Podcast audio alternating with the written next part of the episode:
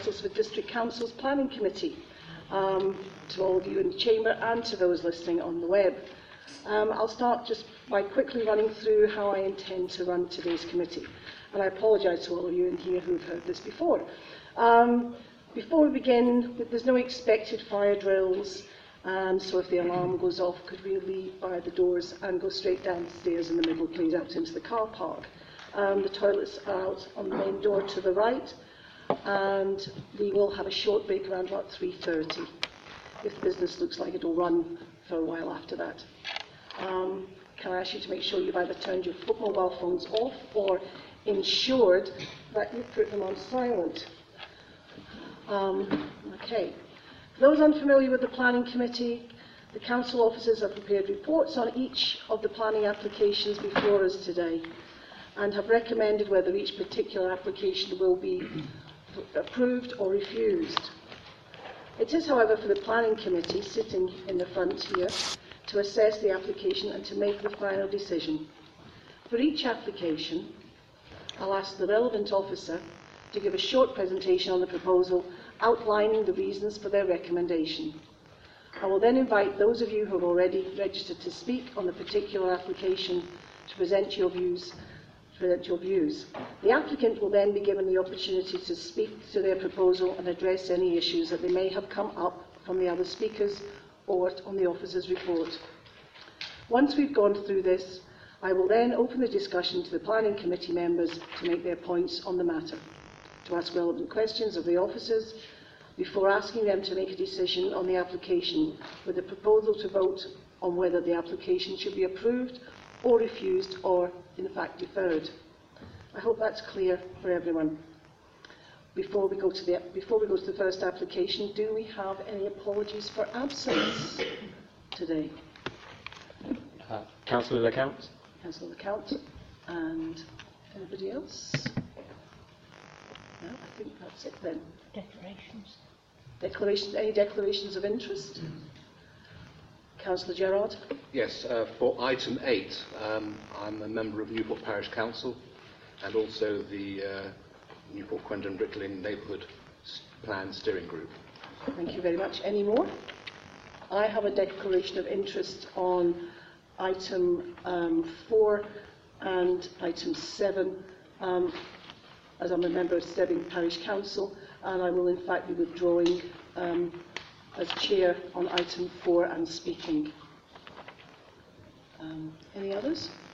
Councillor Reeve. Yes, on uh, items 11 and 12, they're given as Barnston. I think they might actually be in High Easter, in which case I have a declaration of interest as that's the parish council in which I live and I know the applicant.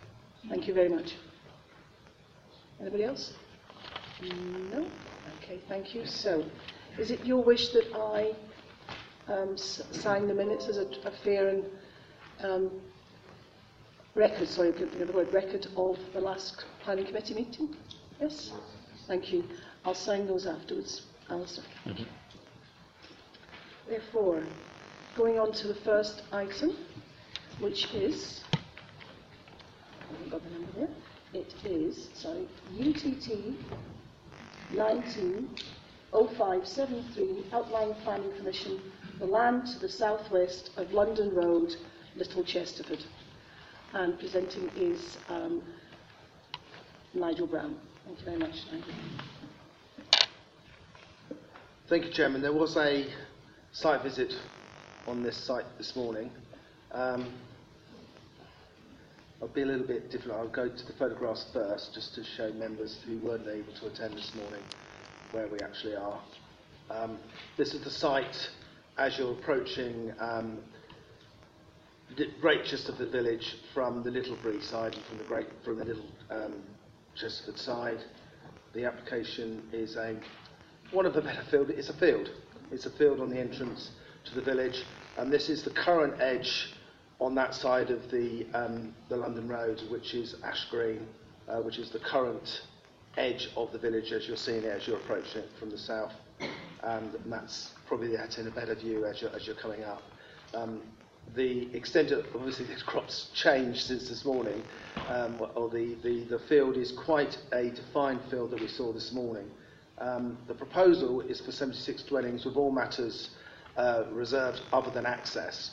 Um, the, the proposal uh, does lie outside the development limits of Great Chesterford and um, it does lie in open countryside, so it is contrary to S7 of the local plan, which has been shown up to be quite robust in terms of the local plan.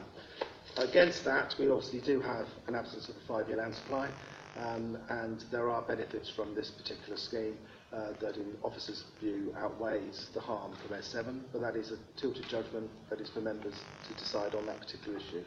Just to run through a bit more on the application, um, the application, as I say, is all matters reserved.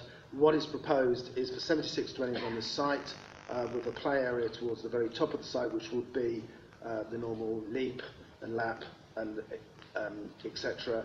With open green area, that's what the light green is, proposed green space to actually lessen the impact of the proposal when entering from the south and is also proposed to have uh, an off-site woodland there to both provide a formal soft edge to the, to the site as well as, if you like, a punctuation mark to actually uh, call an end to the development of, this, of that particular site because obviously there is and always a problem when you've got linear development in terms of whether it could come further out, where will it end.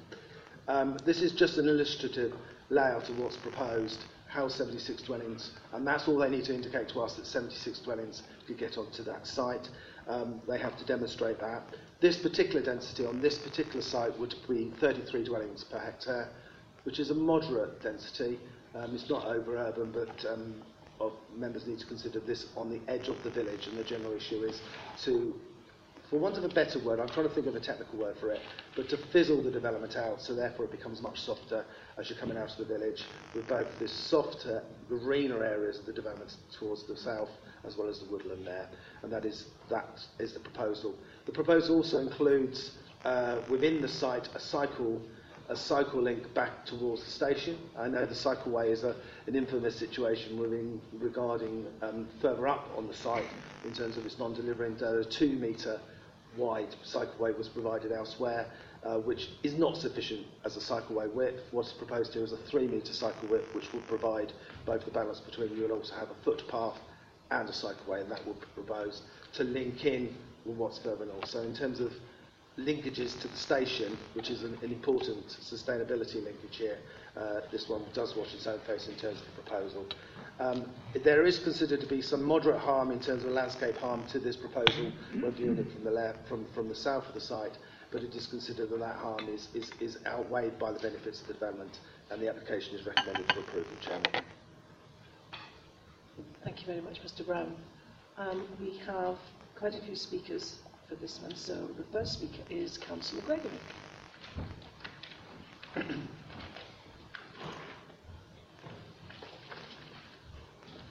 Thank you very much, Councillor Gregory. Thank you, Chair. Thank you, Planning Committee. Um, and thank you also for coming this morning on the site visit. You saw a lot with your own eyes. You saw the traffic on that road, the number of very large HGVs that use it as it is the primary HGV access from the north to Saffron Walden. You saw that it's 1.2 kilometres to the centre of the village where facilities are, and even further, 1.5 to recreation facilities. And this will be a car-dependent development. And I have to be honest, I wouldn't be happy walking a preschooler or a young child along that road to school or to preschool. And uh, any parent that chose not to do that, I'd have every sympathy with. And the traffic congestion within Great Chesterford is chronic in the mornings at school times. But those are small but important issues. Uh, perhaps the most important issue is that the inspector's letter, as the leader of the council told us, is due imminently, immediately after Christmas. And that will give clarity to the local plan. Um, I do wonder whether it's perhaps best, in the interest of fairness to everybody, that this matter is deferred until the, we've had the opportunity as a council to consider the inspector's letter because should you not choose to defer the matter, then I really must ask you to reject it because in the emergent local plan, which given its status must have considerable weight, there are 5,000 houses due to go in the parish of Great Chesterford. There's 1,500 houses have just been granted planning permission immediately to the north over the county boundary in Hinxton, uh, for the Wellcome Trust. This is in a village that has had organic growth of over 30% in the last five years. Um, the list of issues that are wrong with this site go on and on. In the most recent SHLAA 2019, it was category E, the lowest possible category of land for development, not suitable for development within the next 15 years.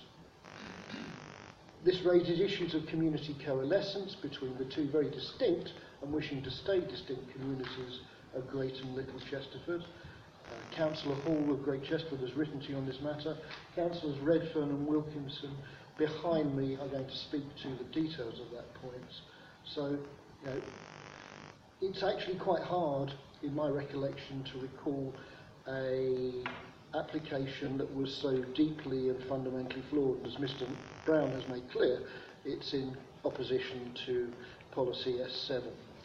Um, finally, should you be minded to approve it, the discussions on the section 106 have not involved either the parishes to the extent that perhaps they should, and there would need to be the most extensive and severe mitigation, and I would ask that you condition that those parishes be involved in discussion and agreement of the 106, and there would obviously need, as you've seen the road, to be a very detailed and robust construction management uh, programme.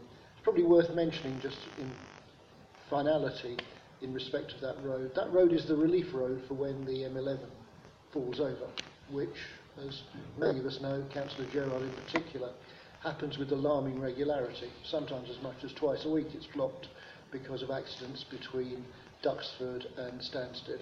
All the traffic goes down that road. Uh, there won't be any possibility of putting in uh, more robust speeding issues. Um, this is a major trunk route and that in and of itself raises issues. If you're going to have construction on there with potential mud on the road, that raises major safety issues. I think I've spoken enough on the generalities. Uh, my colleagues from both Little and Great Chesterford Parish Council will fill you in more substantively on the details of our profound concerns. Thank you ever so much for listening. Thank you very much, Councillor Gregory. Um, Amanda Harrison.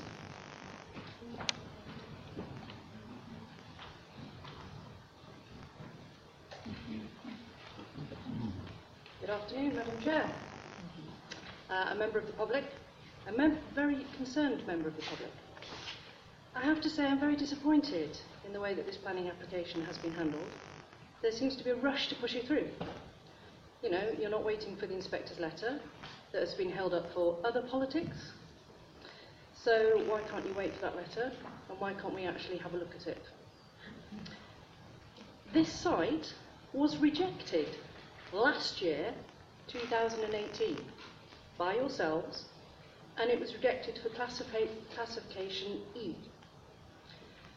I don't normally look at lots of classifications, but I decided to have a look at it.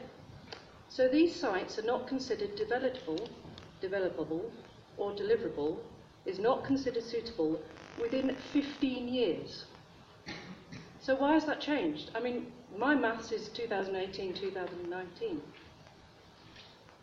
None of it has changed on the actual uh, reasons. Departure from national policy leading to development in unsuitable locations, that hasn't changed. Development being vastly disproportionate scale to the adjacent settlements. We've already heard that this is actually Little Chesterford's planning, but it will actually be added on to Great Chesterford. So that hasn't changed. The site's contrary to the development strategy of concentrating development in garden communities, which are a scale to be self-contained and provide secondary schools. Neither Little Chesterford or Great Chesterford have a secondary school, and neither has planning or any uh, proposed sites for that. So that hasn't changed. Sites in Type B villages, which Little Chesterford is a B village, Great Chesterford is a key village, so that would not contribute to the sustainable patterns of development of either villages. The site which contributes to the purpose of the Green Belt or Countryside Protection Zone as identified in the Green Belt Review 2016 and the Countryside Protection Zone Review in 2016, that also hasn't changed.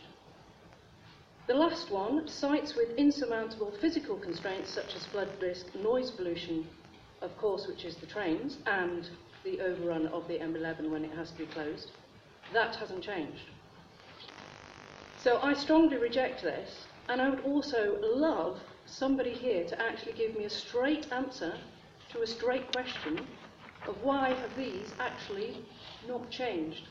And if they haven't changed, then why is it actually being put back for planning when it was rejected last year? Thank you very much. Thank you very much, Ms Harrison. Um, Jennifer Harrison.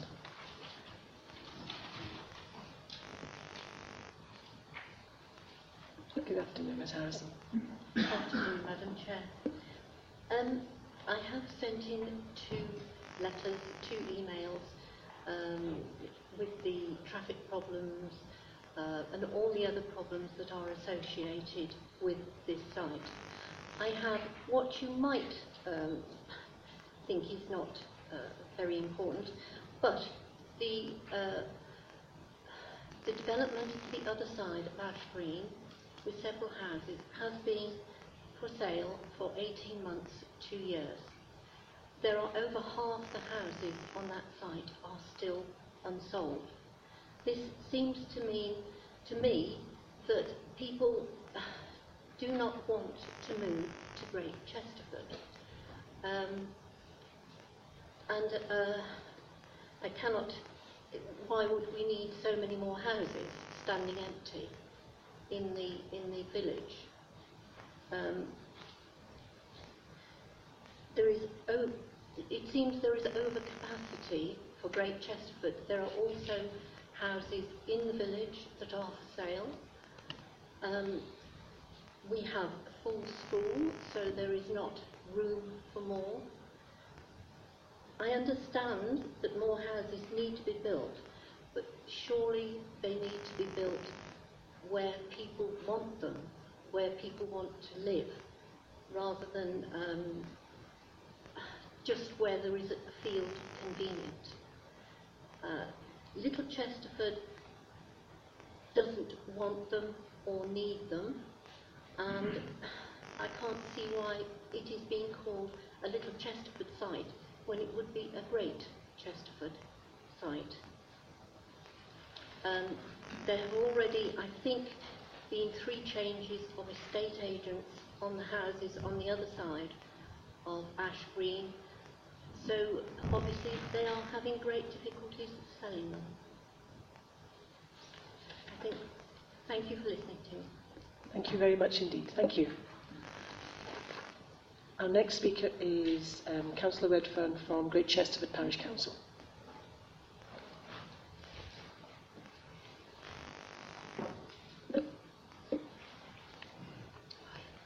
Thank you. I am here on behalf of Great Chesterford Parish Council and you will have seen um, our objections on both the revised plan in front of you and the application as it was originally submitted. For us, there's so much wrong with this application, it's quite hard for me to put it together in just four minutes. Um, so I've tried to pick some of the key issues, but notwithstanding our strong objection that this is even being considered when the inspector's letter on the local plan is, is expected any day, and we could also have an additional 5,000 houses in our parish. This site is located too far from the centre of the village for most people to walk, and as such is a car-dependent and site situated on a main road with only those using the train possibly to walk to their departure point. This stretch of road is outside the village speed restrictions, outside the village boundary, and on a long, straight stretch of road where speeding is a commonplace and can be very busy, especially when the M11 has its problems. This particular stretch of the M11 between junctions 8 and 9 is the longest motorway section in the country without an exit. And um, without an exit. And there are already high volumes of traffic accessing the motorway at this point because there is nowhere else to access it between junctions 8 and 9. This often leads to closures and the B1383 is the main road used as an alternative route. This is a regular occurrence given the overcapacity use of the two-lane motorway. Furthermore, the recent planning approval granted to the Wellcome Trust 1,500 homes and a research centre to be constructed just north of this site would dramatically increase the use of both the M11 and the B1383. In the officer's report, um, item number 11.9, officer comments that there will be jobs in the village. I find this interesting given the recent conversion of many former office units into residential properties and no new commercial buildings in this or any other applications in the village. The proposal lacks evidence of any economic benefit to the village. It's disappointing there's been no discussion with either parish council on the 106 and the proposal lacks sufficient open space provision and is unsustainable due to the considerable distance to any facilities either in Great Chesterford or Little Chesterford, not to mention the poorly maintained footpaths that do head out of the villages. Proposed play area and report suggest the parish council may take on the upkeep and maintenance. If this were to be the case, the parish council would only consider taking on a play area if there were substantial financial contributions and the equipment that was supplied within the 106, as well as additional contributions to the facilities on the main village recreation ground. The detail of the cycle path is not clear within the report. Costings are outlined for the storage at the station, but there's no reference to contributions for the track itself. And this is an essential piece of infrastructure required by the parish council with the intention to join Great Chesterford to Saffron Walden. We, we've had a bit of a debacle with joining um, the edge of our village to the station, and I cannot believe we're even considering spending more money when um, Mr Brown will remember the issues we had with the Icknield Rise site and Essex County Council and uh, the highways requirements for a cycle path which changed during construction. The proposed site is located in the parish of Little Chesterford, but as you will have seen on your visit today, it is in fact adjoining Great Chesterford. Great Chesterford has proactively accepted development in recent years as the village was aware that it needed to do its bit for the housing supply in the district. As a result, the village has grown by more than 27% in the last few years, with no improvement to services or facilities. In fact, one of our doctor's surgeries is now used by patients coming from Saffron Walden due to the merger of two of their surgeries in town. It is therefore not reasonable to add yet further strain on our facilities with no additional infrastructure.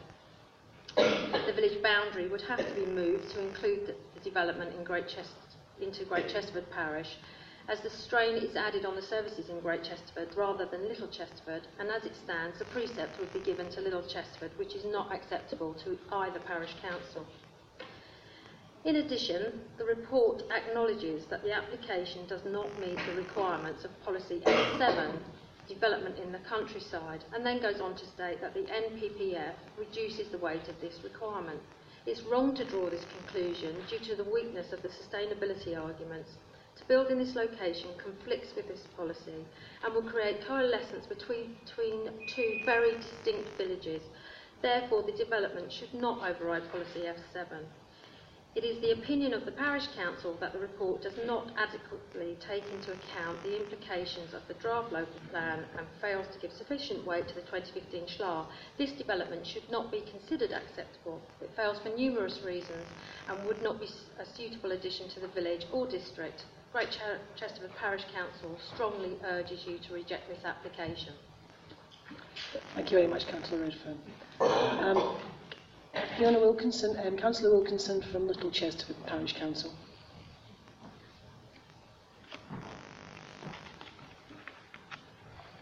Hello again. Hello again. Hello. Thank you for listening me to me about this application on behalf of Little Chesterford Parish Council. This application is unsustainable and does irreparable harm to the character of Little and Great Chesterford. In addition, the application does not make appropriate or adequate Section 106 contribution, neither should it be determined without the context of the inspector's letter regarding the local plan, which is to release, be released shortly. As you'll have seen from your site visit earlier, this development in the parish of Little Chesterford is approximately the same size as the whole of our existing village, and its potential impact on our community is therefore proportionately large. You'll have also seen that this site is about 1.2 kilometres from Great Chesterford Village Services and requires the busy former A11, now the B1383, to be crossed to get to one small shop, no post office, and one former intake primary school and the doctors. You'll have seen how likely families living in this location are to make that journey by foot or cycle. The railway station for journeys to London or Cambridge is about 700 metres away, as is the only bus stop that runs on any day other than Sunday. There's one bus an hour to Saffron Walden, but if you take the last bus, which is at half past seven, you won't be able to get back, as the last bus from Saffron Walden has already left. All the extra car journeys from the development to Saffron Walden to shops and for recreation will inevitably run, run through Little Chesterford, whose single track high street is already blighted by Chesterford Research Park traffic. There are no services in Little Chesterford. We have a, a church and a village hall, that's it. I'm sure that the office was, will have told you that in rural locations, the NPPF loads allows for non-sustainable development only if they don't cause substantial harm to the character of the location. And as you all have seen, this site significantly extends and pushes the built environment beyond the natural limits of Great Chesterford towards Little Chesterford. This is a ribbon development extending down the B1383 to only 200 metres from the first house in Little Chesterford and 400 metres from the main built environment. Keeping our communities separate and distinctive is not only an important and established planning principle, but something our communities feel very strongly about. In response to a survey about the emerging Chesterford's neighbourhood plan this July, 93% of the respondents agreed with the draft policy stating define settlement separation gaps to prevent coalescence between Great Chesterford, Little Chesterford, Springwell and any future settlements. And this brings me to the elephant in the room, the 5,000 houses proposed only a few kilometres away from this site. As Councillor Gregory has said and Councillor Newcombe has written to you about, this pro- proposal cannot be properly assessed without this context and should be paused for the imminent arrival of the inspector's letter.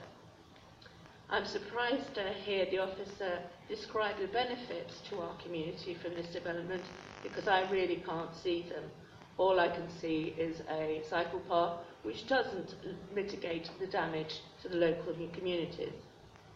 The Section 106 in place have not been made with reference to the parish councils and don't man- mitigate this damage either. For example, no traffic assessment has been done through Little Chesterford and no mitigations have been included. The ongoing maintenance and ownership of play areas and open spaces is inadequate. The education provision doesn't include primary, mm-hmm. it, despite predicting an increase that will take us close to catchment capacity in a school that is always full and has a waiting list.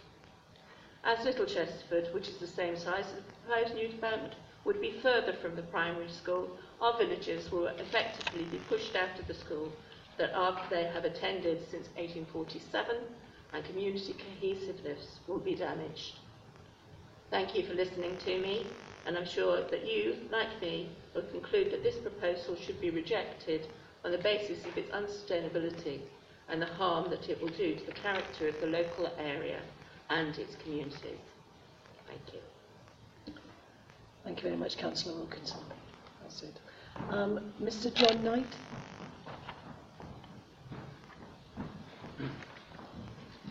Thank you, Mr Knight. Good afternoon, councillors. Um, I'm John Knight from Axis Land Partnerships and the project manager for this application. Uh, thank you for the opportunity to speak to you this afternoon.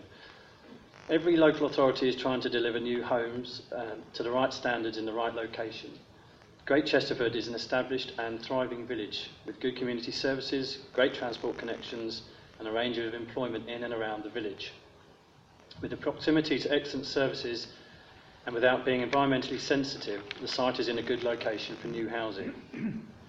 Axis are aware that Great Chesterford and Little Chesterford are attractive historic settlements set in an appealing landscape, which, make, which makes it all the more important to ensure that any new development is carefully planned.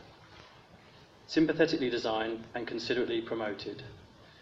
We have therefore spent a lot of time talking very openly with the local communities and UDC officers to make sure that our proposals deliver the housing and benefits required of the district. I'd like to compliment Maria Shoesmith and the other officers at the Council for the way in which they have dealt with this application. They provided us the opportunity to engage with them fully in order to understand any issues that have arisen, and as a result, we've been able to work with them to address concerns and improve the proposal. The outcome is a planning application that does not have any objections from your officers. Maria and her team have been extremely balanced and pragmatic in their consideration of our proposals, carefully considering the merits of the scheme and balancing the impacts against the benefits, leading them to reach the decision to recommend approval. We always try to engage with parish councils as well to ensure proper planning which takes account of local context. We had useful engagement with Great Chesterford Parish Council, but Little Chesterford Parish Council declined our invitation to meet.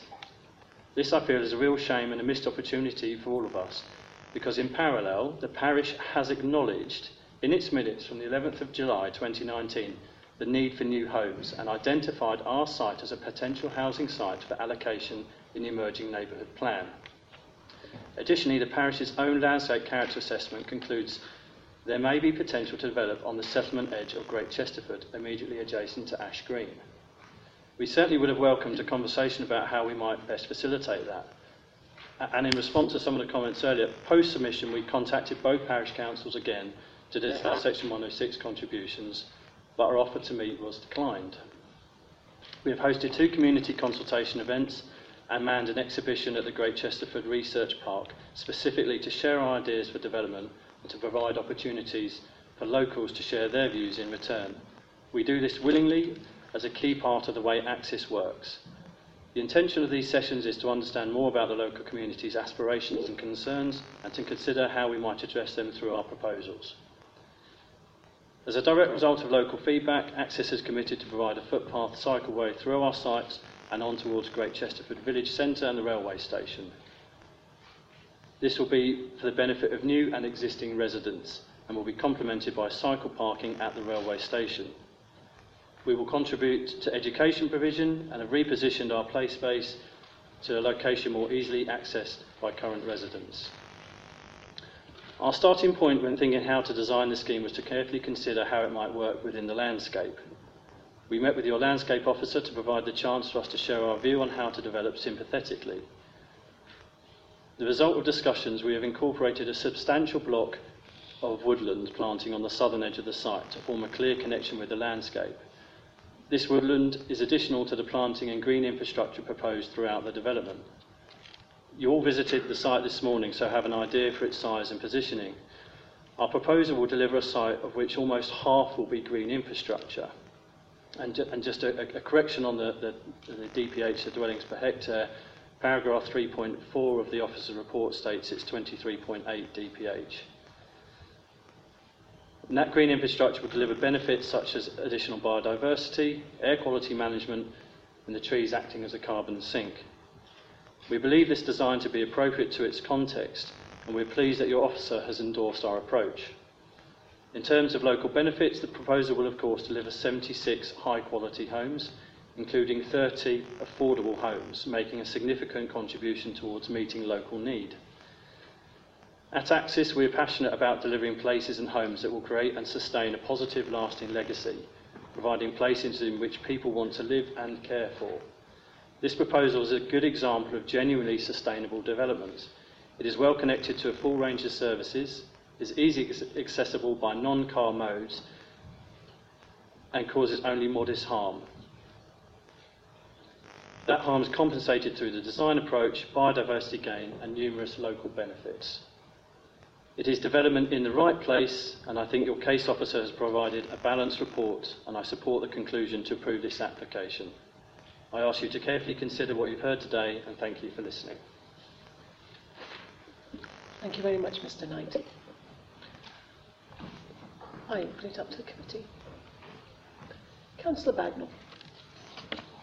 Before we debate this, and I've tried this once before, uh, I've heard in, uh, in the speaker's submissions about the, the letter that we're waiting for for the local plan, uh, and people are calling for this to be deferred. So if, as a committee, we are minded to defer this, I'd rather we did that up front rather than debate it for an hour and then defer it, if we're minded to. So we've done this before, we debated it for an hour and then deferred it. I don't want to do that again. I'm not saying necessarily you're going to propose. Um, I'm, I'm obviously going to move you, try to dissuade you from deferring it. Um, although I can understand why there has been a call from deferment from, from the from the. Just to mention, this letter was going to arrive shortly, since about July time. Since you know it was going to be shortly, it was going to be shortly in October. So you just need to be mindful that by deferring it to a letter to arrive, it could be an indeterminate period, and so you know we could be hearing it. You know we could be still. New Year could still be March because you know. So you do need to show, and that can be considered unreasonable behaviour.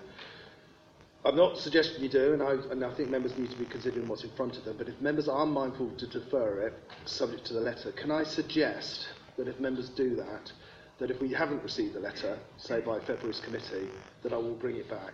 Because I think the, the, the, the developer does have to have some sort of end game on that one. If, if we're still sitting here in February and we haven't received the letter, okay, you may, you may make the same decision, but I think it is completely unreasonable to defer the matter for an indeterminate period.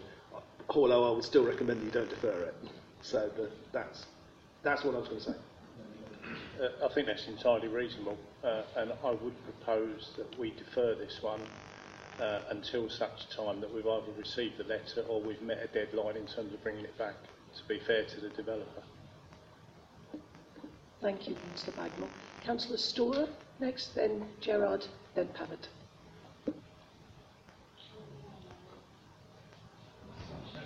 Can I, so, so before you say that, can I just check with the legal officer if we've had a proposal to defer it? We do have to have a second then. Given it is a deferral proposal, then we should ask for a second, please, Madam Chair. Thank you. Have a second, Councillor. No, Chris. Councillor Freeman, yes, thank you.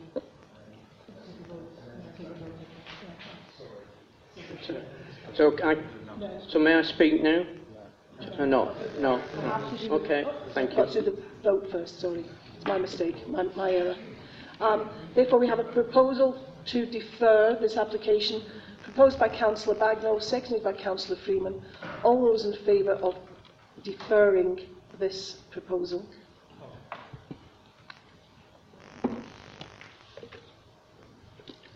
One, two, three, four, five. Five in favour. Oh, six. I'll count you again if I may. One, two, three, four, five, six. Six in favour of deferral. And those against, please? One, two, three, four, five. Do we have an abstention? No. So, sorry, that- that proposal has been deferred until Well, we could- just to confirm that we, we are expecting the letter in the new year. A lot of things have been held out because of the election. Are quickly finally come through. Look like, for instance, members of would have seen lots of appeal decisions coming through, which were held back. Um, so we're still confident that we could receive it in January, which, which will be where we are. But can I also say that if we haven't received it by, I will aim to bring it back to February if it hasn't arrived. But we will use the time wisely. And this is sort of aimed at the, the applicant as well and to the parishes. Obviously, there are there was some outstanding issues that were raised by some of the speakers. The cycleway is one of those examples. Without prejudice to the outcome or wherever this application may end up, I think it's maybe worth using that time wisely to try to sort out stuff like, like that. So you have a much... Because you could end up getting to the debate and actually saying, well, actually, great, but then we need these things clarified as well. So we may some take some of that, take this as an opportunity to try to clarify things in the meantime. I think some, d- Councillor Reeve, you wanted, to, is it, are these questions not about the... Yeah, I don't want to open up a debate. No, not a debate about it, no. No, it, it really it's just a procedural thing that we, it took a vote which I wasn't actually prepared on the information on which to take that vote because there hadn't been any discussion. But I'm learning the process here and I regret that. Thank you. Unfortunately, with a deferral, you- if there's a call to defer it, and I think Councillor Bagnall's reasons were quite Right. Reasonable, to be honest, in terms of it, and therefore we have to cut any debate and just have it in terms of shall we defer it, because he As- d- wanted to defer it for a specific reason. As long as it's not creating a debate, Councillor Storer, you can make a comment. It's not a comment and a question, if I may. With my tongue firmly in my cheek, having played games like this several times before in my in the past, could I ask Mr. Brown to be more specific as to which January we are talking about? That'll be the one that's a couple of weeks' time. Thank you very much, Mr Brown. So, Councillor Loughlin, yes? Thank you. Well, I would like to ask, we're going to have more inspectors of the until the local plan comes through and we have the inspector's report. Does this mean to say we can defer every single one of those? Um, do we want? Do we want? Would. Well, he's busy? yes. Um, I would. Did you uh, did you hear what Councillor Loughlin? I would just clear, I would just clarify an issue with the parish council.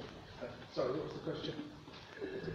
I said, as we have had before, and we will have again, until the, um, the local plan, until the inspector writes and we get a definitive answer, whatever that may be, um, does this mean to say that we will have carte blanche now to um, defer every single speculative development that comes through and revisit perhaps even those that we have given in the past? What you mean about the last bit?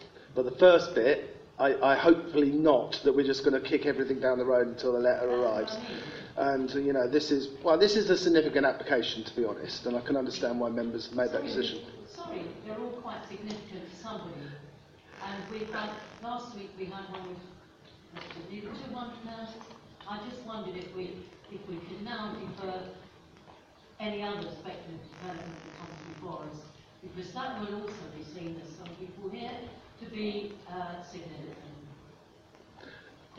I'm not just debate here, but I'm not justifying the decision just been made.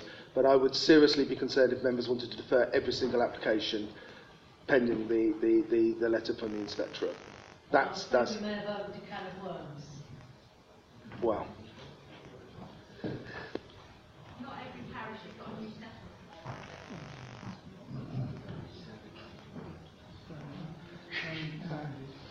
Chair, could I just qualify something? Um, or clarify, sorry. Not running away. For Councillor Loughlin's benefit. I think one of the key things here is that this is a site that was previously rejected in the local plan. So, yeah, so we're waiting for local plan to arrive back, and then we have greater clarity. If there's another site, I guess, that's been previously rejected in the local plan that's unsuitable, we might defer that as well. But if it hasn't, there isn't those similar sorts of grounds. We won't. No, we won't. But you'll have to put your turkey hat on.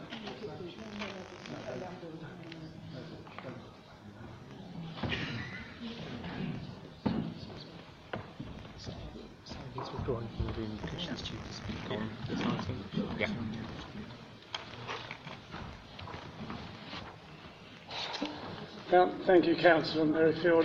We'll move on now to uh, item four on the agenda, which is planning application UTT 19 stroke 0476 stroke OP, land east of Warehouse Villas, Stebbing Road, Stebbing. And I'd like to ask our officer to take us through the application. Thank you, Sharon. Chair. This is a site in Stebbing. Members were there, or some members were there this morning. Um, I can take you through to the photos. This is the front of the site, um, standing at the westernmost edge. Um, so looking, this is looking across the site. This is from within the site, sort of the other end of the site, looking back towards the existing built development.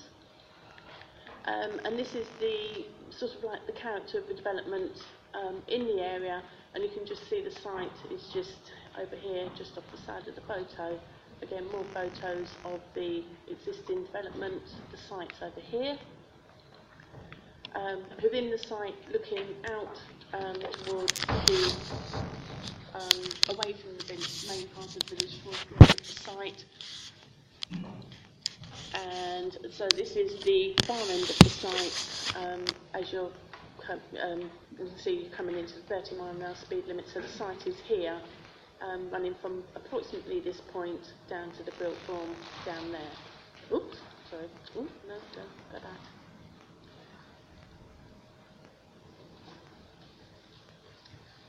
Sorry, to this. So it is um, open countryside. It's part of a field. It's not got defined boundaries here or here. Um, there is um, a bit of a scrappy, um, gappy bits of hedgerow along the front here. The proposal is an outline application, all matters reserved except for access, um, and it's for uh, 17 dwellings. And it's proposed that there be six shared um, access points and a singular access point on the end. The proposals have been considered by the um, Highway Authority and they raised no objection to this approach. They would like to see, um, as part of the conditions, is that a footpath be constructed along the uh, frontage here to join up with the existing frontage, um, sorry, with the existing footpath at the front of these properties. Um, the site is outside development limits. It is contrary to policy S7 but officers' view is that the benefits of this proposal, which includes 40% affordable housing, um, those benefits outweigh the harm of the um, being contrary to policy. So it's recommended that the application be approved. Thank you, Karen. Um, I have four speakers. I actually have an extra speaker, and uh, the um, Councillor Merrifield and Councillor Evans have agreed to share the time on on their behalf, so they will get two and a half minutes each. Um, Councillor Merrifield, please.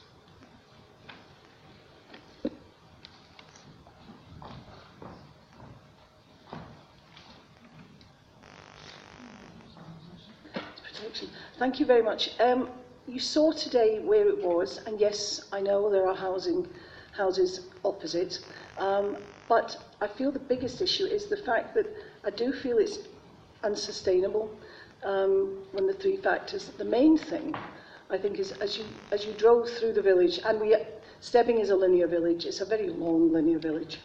Um, and yes, it's in the countryside, and yes, they are going to put a footpath there. Um, there is one bus, one main bus that goes four times a day. It only goes to Chelmsford. If you want to get anywhere to go shopping, do you really want to go and do your weekly shop in Chelmsford? No, you don't. Um, the officer has put that they will drive, you know, it's accepted that people will drive their cars. Stebbing, people drive. That's what they use. They use their cars because there is, not, there is no other alternative. We have a village minibus that we use, and some of the, the elderly, we, they go to Dunmow once a week and they go to Braintree once a month. Um, it is, we have no buses. There's a school, sorry, I tell a lie. There's a school bus that goes to Saffron Walden from Rayne. We are losing the one that goes to Colchester come January because they have decided to take that service away. Um, so people get in their cars. You cannot cycle because the roads, apart from around the village, because it is too dangerous on the main roads. Um, it, it was suggested that you could get to the doctors by, road, by, by cycling. No, I wouldn't want to get there if you were, if you were ill. Um, to walk to the school is over a 10 minute walk, which I believe is the, the magic, magic time that people su- can suggest that you walk. Um, and one of the major problems is that you either hem stitch your way through Stebbing from one side of the, the, the road to the other to footpaths, or at some stages there are no footpaths. And from Watch House to um, Church End, which is a fairly narrow stretch of road, there is no footpath. So parents will not, or the majority of parents would not walk their children. One, it's the distance, and two, it's, it's not particularly very, or does not feel particularly very safe. So again, it's not sustainable. People will get into their cars. Um, we have a lot of think village facilities, yes, um, but people will generally drive to them. So I think that's my main issue, and the fact that we, with, with the climate change um, emergency that we've said, um, I feel that it, it's not the right thing to do. Um, I, We want affordable houses. We did want an exception site. This is not the exception site that we wanted. Um, and it was not supported by the parish council, I know, and they will, be talk, they will talk about that. Um, so I think I'm going to stop there and let Councillor Evans talk about the rest. Thank you, Councillor. Uh, the next speaker we have is Councillor John Evans.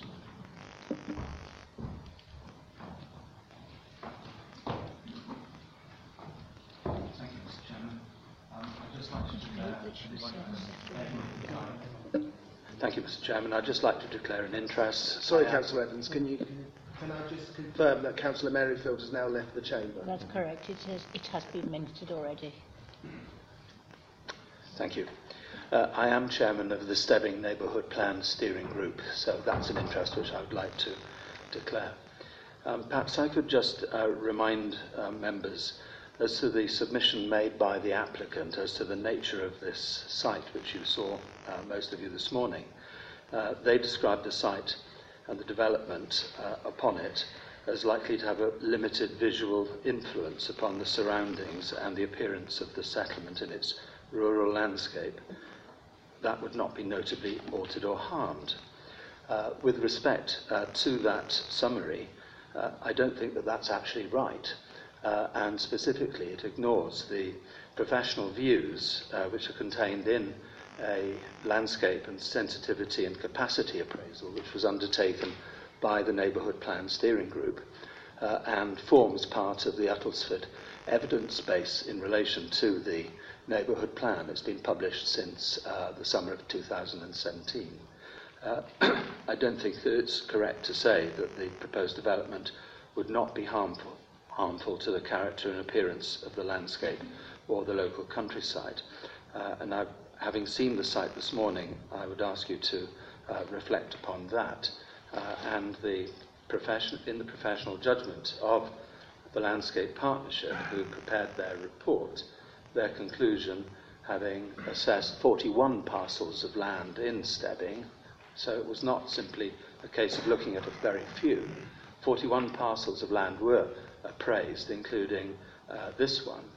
Uh, and the conclusion of the Landscape Partnership and advice uh, was to the effect that development in this parcel would have a significant adverse effect on the historic integrity of the village and its devel- development, the setting of listed buildings and or the attractive views and vistas. And it is those attractive views and vistas uh, which I would ask you uh, kindly to uh, reflect upon. Uh, and just one final uh, point, uh, which will have been noted, I think, by you this morning, and it is in relation to the matter of access to the road. If there is to be as many as seven access points into the road, one asks what would happen to the hedgerow which exists there, and which, of course, we are, as a matter of policy, looking to uh, maintain. Uh, so I would ask you to consider those two substantive points in your deliberations. Thank you, Councillor. Our next speaker is um, Christina Kant, um, speaking on behalf of the Parish Council in Stebbing. Christina, you have five minutes. Thank you for allowing me to speak today. Stebbing Parish Council has strong objections to this application. Firstly, the council, council wishes to state that at no time has Stebbing Parish Council been consulted on the proposal before you today. The Parish Council does not support the application in principle as stated. The proposal is outside VDL in open countryside where development would not normally be allowed. It extends ribbon development at a time when the neighbourhood plan is nearing completion and is trying to allocate new development within the village centre so that it is within easy walking distance of village facilities. It stated when rejecting this site that it was outside the comfortable walking distance to the village centre. The report notes a bus route. This bus meanders from Wethersfield to Chelmsford, taking over an hour at peak times. There are four buses a day. The route is underused because it does not take people where they want to go, namely Dunmow or Braintree, for doctors, dentists, and shopping. For the applicant to say that we have access to doctors and chemists is equally inaccurate. The nearest is five kilometres away in Great Dunmow. No one cycles. The roads from here into Dunmow are barely wide enough for two cars. A former county councillor who walked the route to Dunmow when the bus service was threatened for schools stated that a parent would be mad to allow their child to walk on this road. ECC then dropped the plan. The primary school is full and the village shop is a community shop run by volunteers and provides necessities. Hardly anyone does their weekly shop in the village. Stebbing Parish Council disagrees with the planning officer that the development will meet NPPF Paris 78 to 79. Stebbing is not a village in decline. In excess of 50 houses have been built recently, with 30 to be completed early in the new year. The village has gained nothing from this apart from greater problems and having to turn local children away from a full school. The village has a vibrant and involved village community. The parish council also feels that this application is premature as it is threatened with 13,500 houses on its village boundary. The application fails on all three aspects of the NPPF. The site is unsustainable, being remote from the village centre and access to all services with a car. There is no employment in the village. The report says any economic benefit is restricted to the building of the houses, therefore to the developers. It has very poor social connectivity to the main village. I am aware that the parish council does not have a five-year housing supply, but the site is not sustainable. I quote the Council's own SHLAA, which has already rejected this site in its call for sites. UDC stated, the site is beyond expected walking distance to the school and village facilities. Development of the site would extend ribbon development within a small hamlet in the countryside with limited access to service and facilities. The site is considered unsuitable for development as the site would not contribute to sustainable patterns of development. Also, in your um, conservation appraisal some years ago, UDC stated that one of the things that made Stebbing a very attractive place to live were the open spaces between houses the gaps between development, which, as you drove through what is an incredibly six mile linear village, um, has open aspects of the countryside in various places as you drive through. It does seem sad to me that Uttlesford seems now determined to um, go against it, what it said were, were our own best benefits. Some years ago, a single mother with a small baby was given accommodation in the village by this council. The child became ill, and the doctor at first refused to come out. The woman had no transport and not enough money for a taxi. The surgery eventually relented, and the doctor came and left her with a prescription which he couldn't fill because she still had no car and money for a taxi council rehoused the woman in Dunmow shortly afterwards. Councillor, could you, could you wind up now, please? The last sentence. Stebbing is entirely at the mercy of the car to access anything other than emergency supplies from the shop. The shop often runs out of bread and milk because it's a community shop and it cannot afford, like Tesco's, to oversupply. The golden thread of sustainability the NPPF requires does not run through this application and I urge you to refuse it. Thank you very much. Thank you. Um, I'll now call the agent, uh, Lindsay, Lindsay Trevelyan. Um, Lindsay, you have 15 minutes. Thank you, Chairman. 15 minutes, wow. no, don't have keep it short. Uh, as officers have already highlighted, the applicant seeks outline plan permission for the construction of a new residential development comprising of 17 dwellings of a mixed tenure and size with all matters reserved apart from access. The Proposals will consist of seven affordable homes, which is compliant with local policy H9. This application was subject to extensive pre-application discussions with Council's professional planning officers, who amongst other issues concluded that the proposals would have limited environmental impacts to the character of the countryside and that the site was in a reasonable sustainable location to local services and amenities and thereby supported this scheme. Prior to the submission of this application, English Rural Housing Association, who are a specialist provider in community-led affordable rural homes, liaised with Stebbing Parish Council and made them aware that it was the applicant's aim to ensure that all of the affordable homes will be prioritised for local people and will remain in the community for future generations.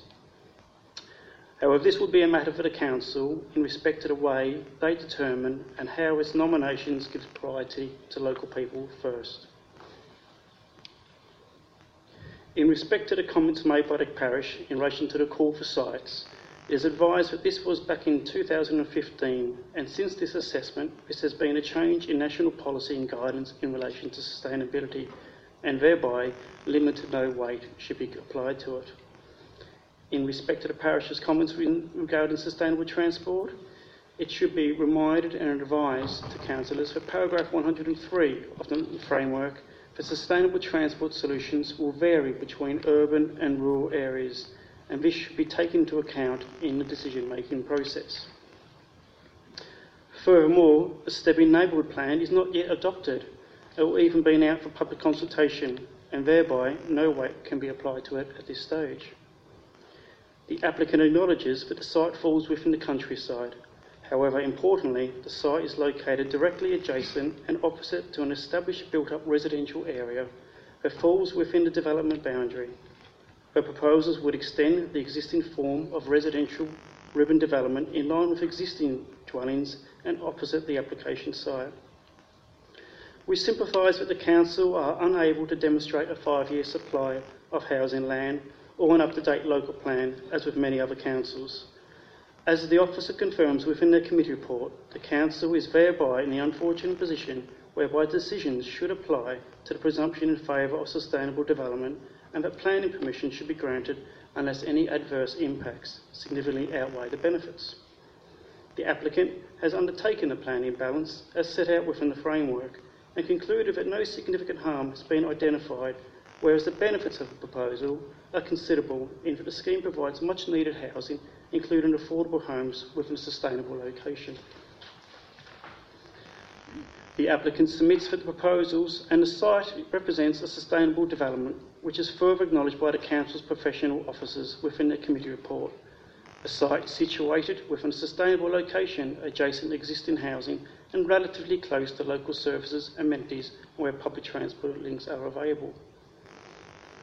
The applicant has agreed in accordance with Essex County Council Highways requirements to provide an extension to the existing footpath along Warehouse Road across the frontage of the site and to fund and to provide the upgrading of two existing bus stops which further provides public benefits and promotes the sustainability of the site. It is acknowledged that the rear of the site has open views over the existing countryside. However, the relatively modest density of the site within a linear formation, allowing for the visual separation between built forms, is such that the proposed development would not be prominent addition in the local area or affect the local landscape. In outlying views from the countryside, the development would form part of the backdrop of the hamlet and the existing houses, and the semi-rural landscape context will not be altered or harmed. This is further recognised by the Council's professional officers, who confirmed that the impact of the development on the countryside at this location would be limited and not significant in respect to local policy S7. The application was formally consulted to all statutory consultees who confirmed that they had no objections to the proposals subject to relevant conditions. In particular, the new vehicle access arrangements have been assessed by the Highways Authority, in which they confirmed that the proposals will not result in harm to highway safety and that they will comply with the normal requirements in respect of visibility, turning and sight lines. The proposals will not result in harm to the amenities of adjoining property occupiers, as also confirmed by the Council's officers. The applicant agrees with the professional officers' conclusions, as highlighted within their committee report, that the principle of housing on the site is acceptable and that the proposed benefits outweighs any perceived harm when applying the tilted balance. The proposals have demonstrated compliance with the Council's housing standards, amenity standards, highway and sustainable standards. The applicant submits that the proposals in, is acceptable in all regards and complies with the relevant national and local policies and guidance. The Council is thereby respectively requested to allow and grant this planning permission for the development how it currently is proposed in accordance with the suggested list of conditions and the requirements of the Section 106 agreement. Thank you for your time. Thank you. Um, I will now bring this open to debate amongst our planning committee councillors. Um, Councillor Pavitt. Thank you, Chair. Um, one immediate thing strikes me uh, on this, having been to the site this morning and stood there and viewed it as a driver would do. Um, this idea that access visibility is acceptable really staggers me. Did anybody actually go there and view it in terms of the people, these uh, highways and the consultants who were engaged? I mean, this is on page 72, 1114. Um, at the east end of the site, um, probably for about a third of that distance in, if you stand and look to your left, you cannot see the traffic approaching. It's barely, you've barely got visibility at all. Um, and bear in mind that that is the boundary of the visible village. So people approaching along that road will tend to drive faster than they should do and then slow down when they actually access the village. Um, if you then look to your left, if you walk down a little bit and look to your, sorry, to your right, to the west, there is a long and high hedge road, which you cannot see beyond, so you don't have any visibility from traffic coming from the west either. So this idea that there can be seven accesses onto this road that have visibility staggers me. The visibility just is not there. Thank you.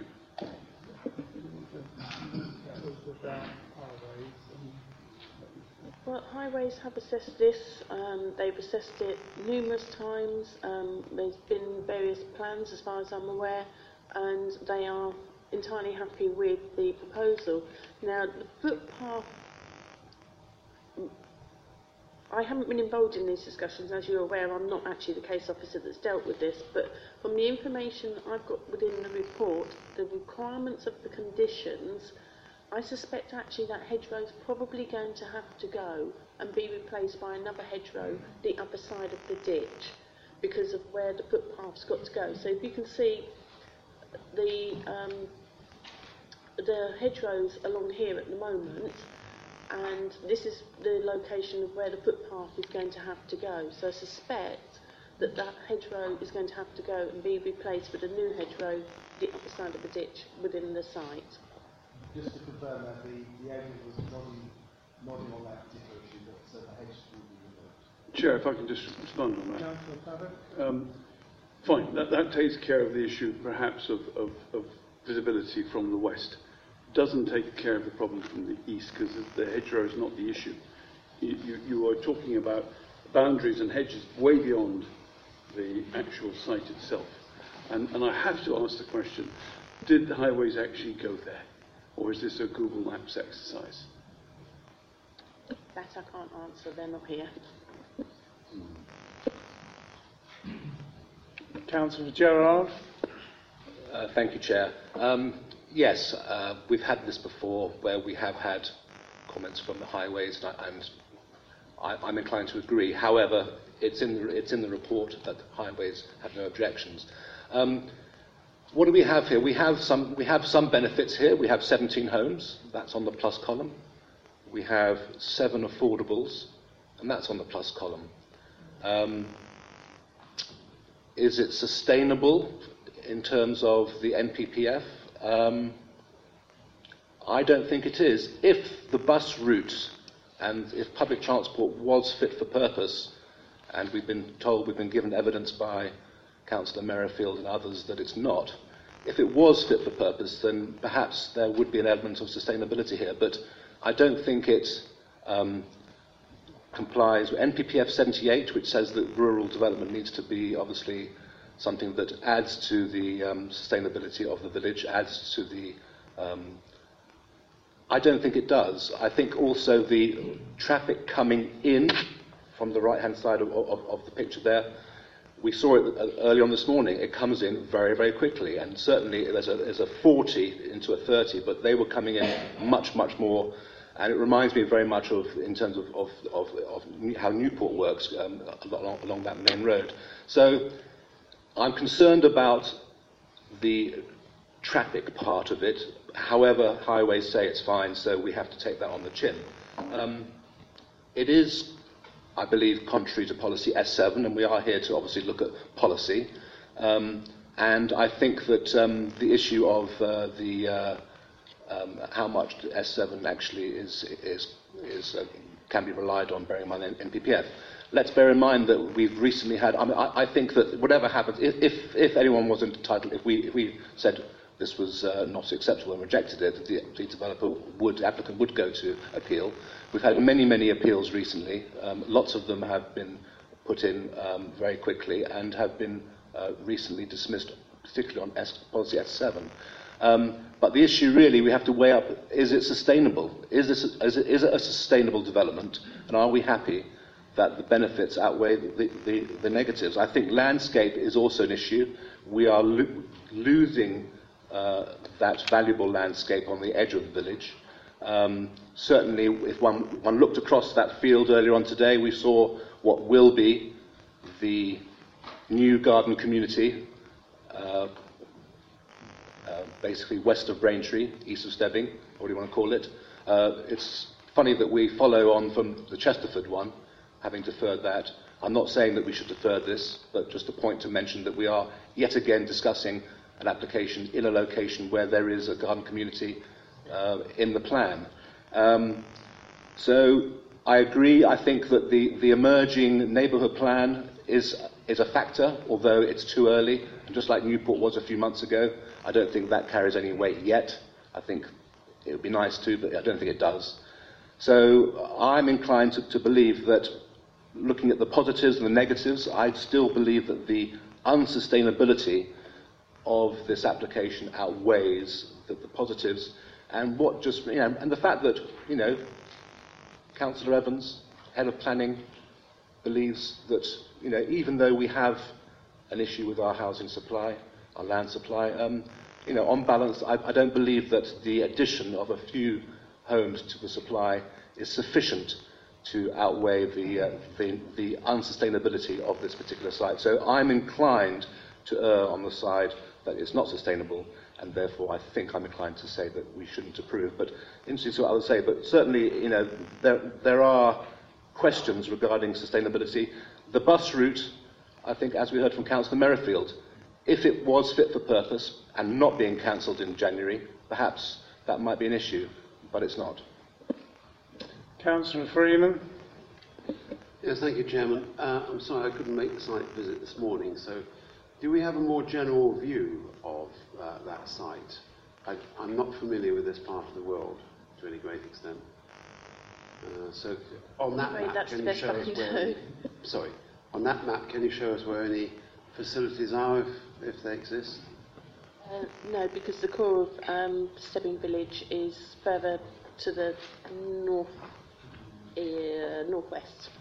Okay, fine, thank you. Uh, okay, fine, thank you. Councillor Storah. Thank you, Chairman. I find myself um, reiterating briefly but in more detail in some aspects with Councillor Gerard. Um, we don't have five-year housing land supply, which, given the scale of this development, means that the tilted balance applies. You know me, I repeatedly take through the process and I make no apologies for doing so again briefly situation is such that we are to grant planning permission unless any adverse impacts of doing so would significantly and de- demonstrably outweigh the benefits when assessed against the policies in this framework taken as a whole. Councillor Gerard has done that. I just want to, fo- I'm not going to repeat it, I just want to home in on a, on a couple of points.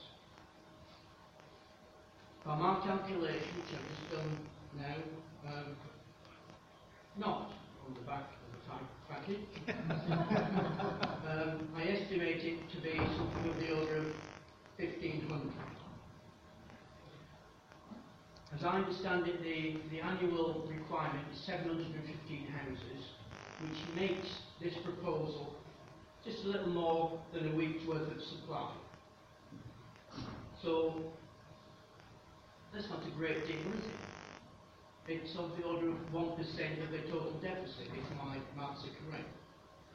But by the same token, we could apply that to all sites of similar si- size and say, well, well, there's no difference, so let's not bother. So there's more to it than that. What are the benefits? Councillor Gerard said what they are. Contribution to this deficit and the affordable housing. To my mind, the adverse impacts are S7. Again, that will apply generally to all these sites.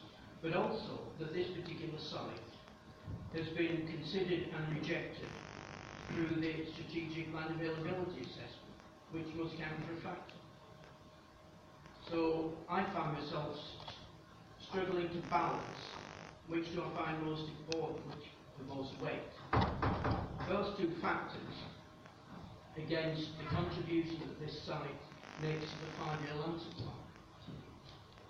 And I find myself um, going similar direction to Councillor Gerard. I'm tempted to err on what I consider to be um, the side of caution. It's a difficult balance to make, and I go for refusal on this one for those reasons. Uh, Mr. Brown? Yeah, just before we end up running down a rabbit hole here, um, S7 in itself, it being in the countryside, is not an adverse impact in its own right.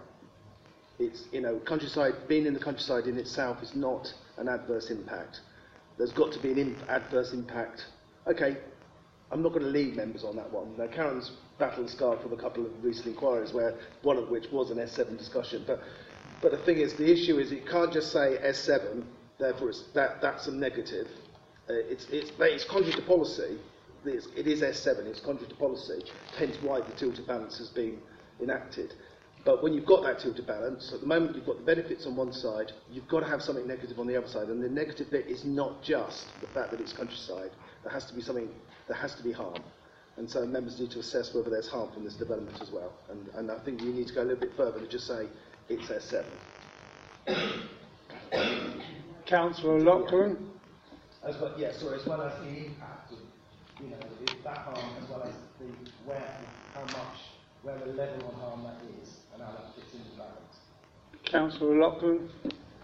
Well, I'm in wavering mode because I find, I'm finding this one quite difficult.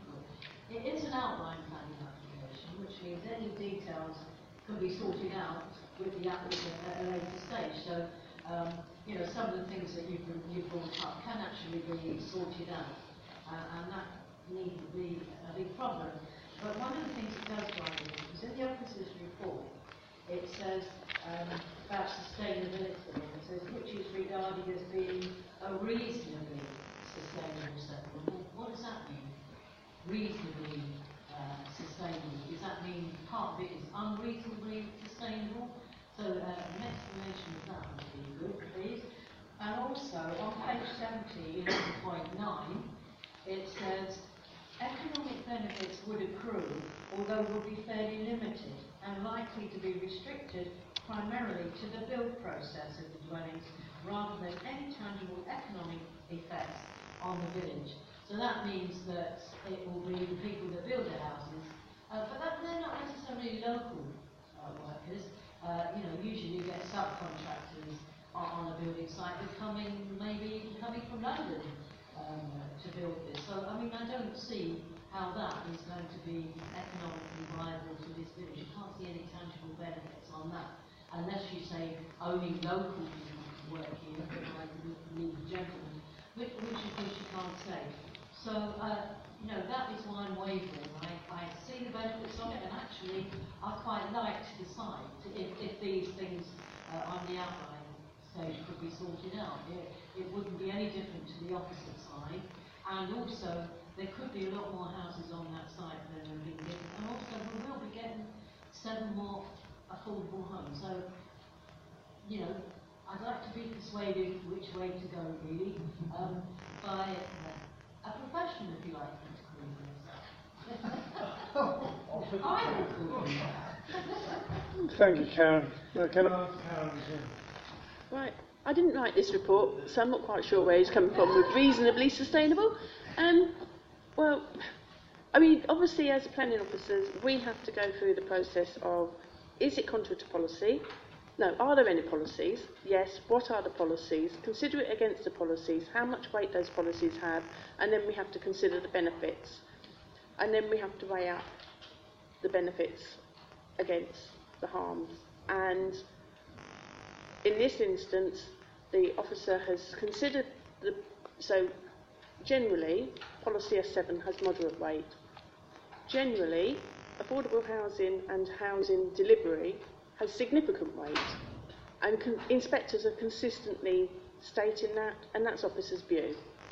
So we've got a moderate weight policy and significant weight in the delivery of additional housing. Plus, we're getting some other benefits with um, you know, the addition of the footpath. How much weight you want to give that? It's up to you.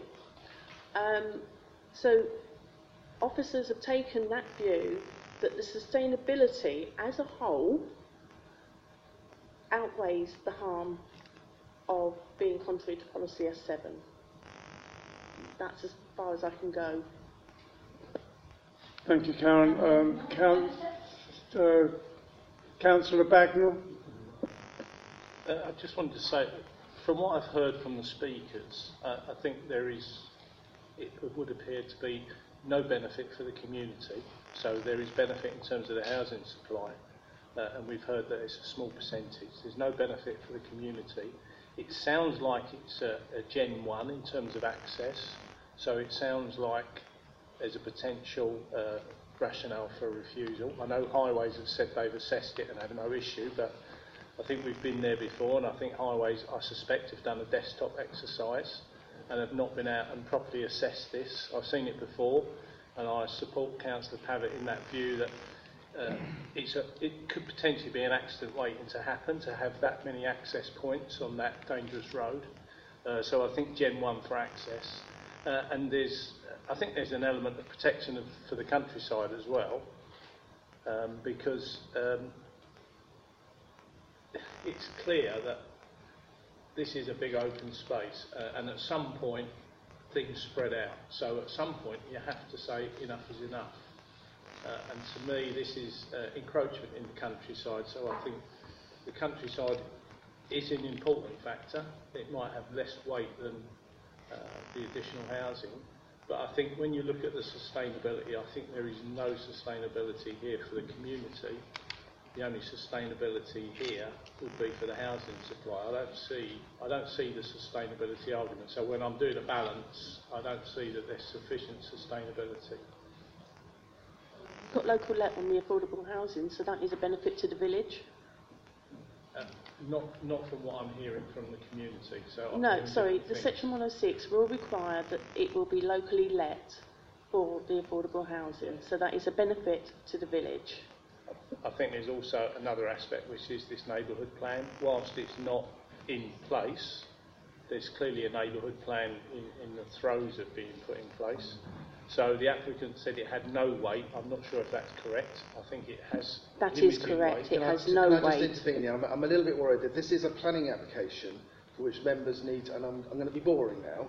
Yeah. It's contrary to policy in terms of S7.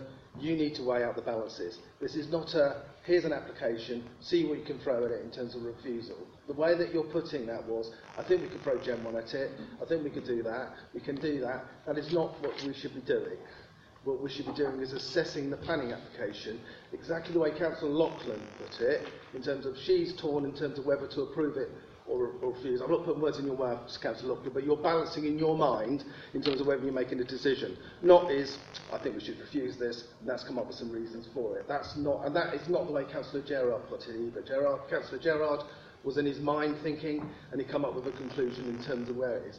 You should not be starting a discussion with what can I refuse this for. Well, no, we're all in different positions here, aren't we?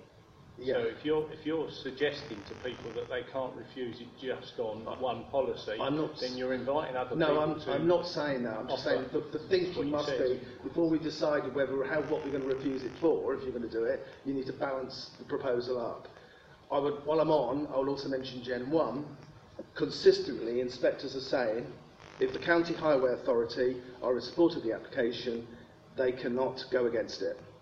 And you could sit in hearings and inquiries where there is anecdotal evidence about what's going on in terms of the in terms of on the ground, and the inspector consistently says the county highway authority have raised no objections to this proposal, therefore I can find no highway refusal for it.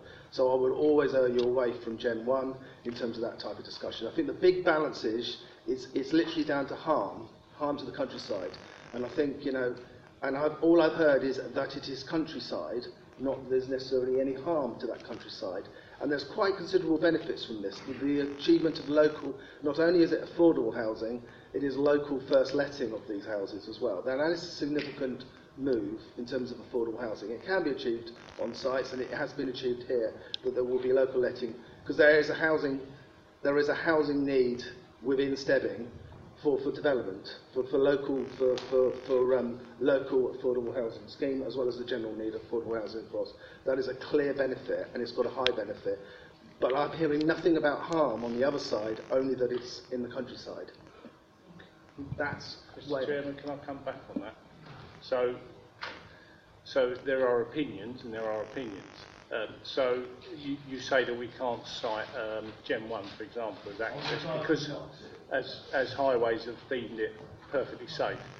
These people, I didn't go out to see it today, so I haven't been on the site visit, but what I'm hearing around the table is, uh, and from the speakers, is that's not necessarily the case.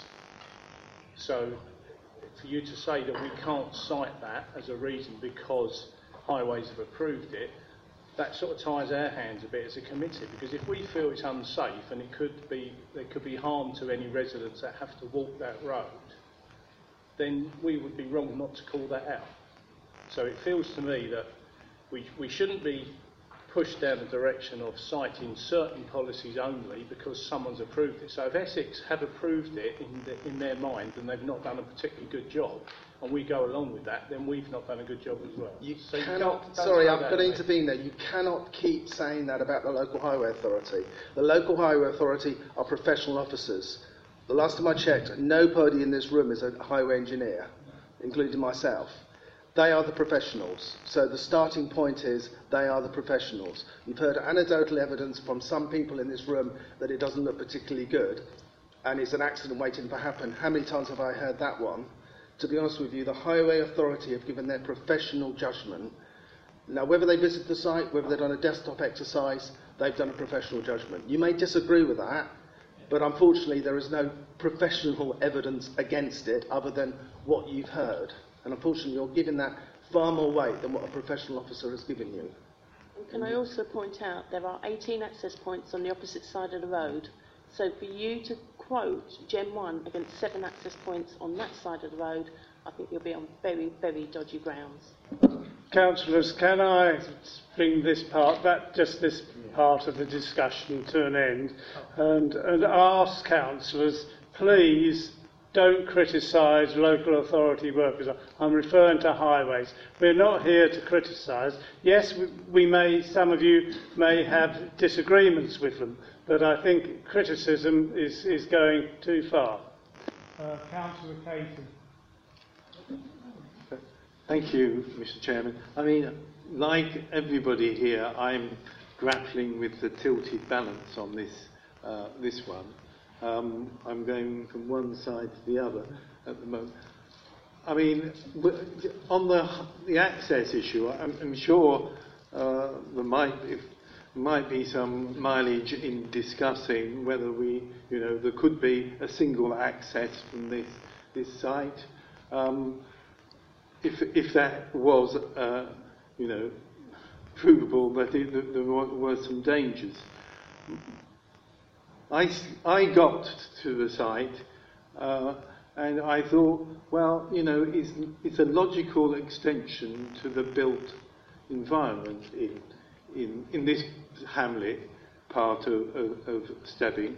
So, you know, I, I'm, I'm half inclined to support it, although it is in the open, open countryside, because I don't think the loss of this, this patch of open land is actually a great loss. Now, having heard that, you know, the um, inspectors are giving great weight to uh, housing provision uh, and particularly affordable housing provision, uh, and particularly that the section 106 will allow local um, people to be nominated for that affordable housing. I'm thinking that, in my mind, uh, that the tilted balance has gone in the other direction now, and so I'm inclined to support this, this application. Um, but it is a f- very finely balanced one. But, uh, and if we had our five year land supply, I don't think I'd be saying yes, because it's outside uh, village development limits. But we are in the situation we are in. And although um, Councillor Storah says it's only 1% of uh, supply, uh, I think 1% makes a lot of difference to five local people. Uh, and I think on this one, I'm going to go with heart rather than head. Chairman, may we bring Councillor this matter Reid, to a I'll come close? back. No, I'll take Councillor Reid, he hasn't spoken yet. Yes, thank you. Um, this morning, when I was, um, before coming to the meeting, having read the papers, and uh, when I first saw the site, I was minded that it was a sound proposal. Subsequently, listening to the debate that we've had and uh, thinking that through, actually, I've now come down on the other side, yeah, and um, or coming fast down on the other side. And my reasons for that are um, a number. Uh, the consideration and rejected uh, SHLAA uh, thing from last time round is a factor. Uh, the, the NPPF sustainability uh, arguments in terms of um, uh, you know, the three legs of that, uh, there, for me, that comes down in favour of not being acceptable on balance. Um, the, the countryside one, it is another field going. Uh, so uh, I'm not sure what uh, the official weighting to that is, but uh, more agricultural uh, land uh, is disappearing. I offset that indeed against the affordable housing, which was one of the reasons which this morning I felt that that was a good thing. And uh, of course, I understand the, the argument about the not yet approval of the local plan. When I put all that together, uh, I would come down on the tilted balance in favour of rejection. In my heart, I feel uh, easy about that because when I looked across the fields, I think there's a very high probability that there's going to be a large number of houses coming in that area, and, which I know you can't give weight to, but that's what makes my heart feel comfortable. So I come down that way. And I'll tell you one more councillor, Councillor Gerard. Uh, thank you, Chair. Yeah, I'm, I'm going to kind of cut to the chase. I've, I've said most of what I wanted to say, but I'm actually now formally proposing that uh, this is put to a vote to refuse. Uh, just to reiterate, the policy, my main policy is policy S7. I do believe that NPPF paragraph uh, 78 comes into play uh, in terms of the uh, issue regarding the promotion of um, sustainable development. I, on the one hand, yes, there's some benefit. Uh, on the other hand, I, I still don't believe that it, it is sustainable. I don't believe that the uh, modes of transport are, are, are available there to make this a sustainable development. And I think that ENV5 I think that E ENV5 is relevant here too. Uh, I, I obviously stand to be corrected by Mr. Brown, but um, you, you, you're shaking your head. I'll, I'll let you finish. Yeah, okay. I, I'm inclined to think E ENV5, although I, I, obviously I, I stand to be corrected. But certainly I believe that S7 and, and NPPF 78. Again, I look at it on the balance, and I believe that, that on balance, it, the sustainability issue, which is our golden rule, our golden rule, the NPPF, is in favour of sustainable development, not, not any development, sustainable. I don't believe it's sustainable, and that's why I'm proposing the refusal. Mr. Brown? I'm, I'm getting really quite worried now. Um, Councillor Reeves' comments, I've still not heard anything regarding the H word, harm. At the moment, we're not talking tilted balance, we're talking something where there's benefit and there's no harm. The fact that something else could happen is not a reason to refuse planning permission. The fact that it is a field is not a reason to refuse planning permission. We are a rural district. Doesn't matter whether we've got a five-year land supply or not, the majority of our houses will be built on fields. If you're saying we can't build on fields, then we are really in a difficult position. We haven't got strays of brownfield land within our, within our urban areas, so the loss of the field is you cannot do it on those browns. That is not harm, that's an inevitability. The loss of agricultural land is sort of ditto. It's sort of you will lose agricultural land as a result of it. We've got a, we've got a ready supply of moderately quality agricultural land in the district. It is a shame that our fields will be, will be built, but there is a small proportion of fields will be let go for residential development, and that again is not a reason for development. I am not hearing anything regarding harm, so just to refuse something because it's countryside is a very difficult position, and I would find it very difficult for anybody to, to, to defend that on appeal. So I would, so uh, direct answer to Councillor Gerard's question, I would move you away from the agricultural, loss of agricultural land. Councillor Loughlin. Councillor Loughlin.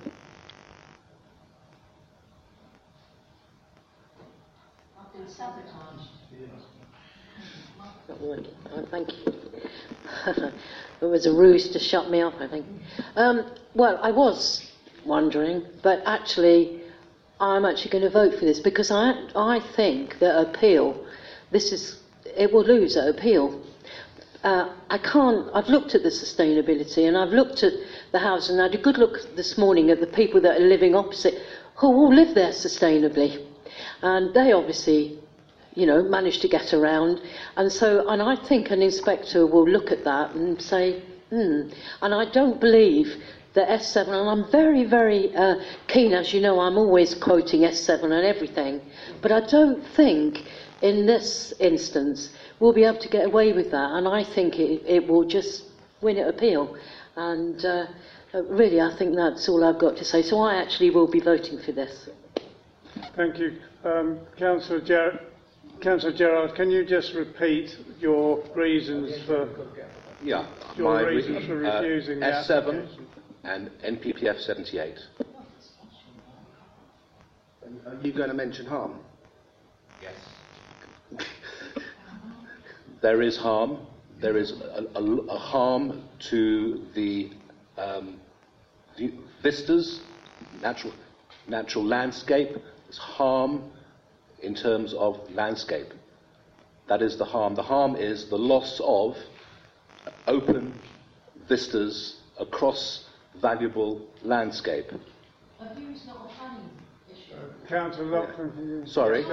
Loss of, loss of a view from someone's home, diminishing the value of their home, is not a planning matter, but views from members of the public walking their dogs, everyone's entitled to enjoy our valuable, beautiful landscape across the agriculture. You may, you may not agree, you, you may make faces, but um, there, there is value to that. And if we start belittling that value, we might as well all give up. So our Bible, the NPPF, talks about these in detail, and if we want to go into the detail, we can, but our development plan, we're here to look at policy in our development plan. We have policy that, that relates to the value of, of landscape, and we have NPPF very clear on, on, on, on the value of landscape. And therefore, the harm is when you lose that value, that is harm. Can I too just come in as, as chairman and, and just ask all councillors to listen to um, Nigel Brown's views as well as our own councillors. They are very important and they know, do have a lot of more knowledge than certainly I do. Um, I, have a propo- I have a proposer for refusal. Do I have a seconder? Because I'm going to put this to the vote. Do I have a seconder? I have a seconder, Councillor Bagnall. We have a proposal for refusal for this application. Those in favour of refusal, please show.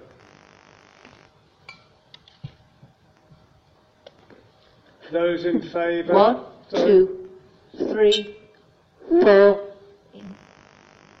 Four in favour of refusal. Those against refusal?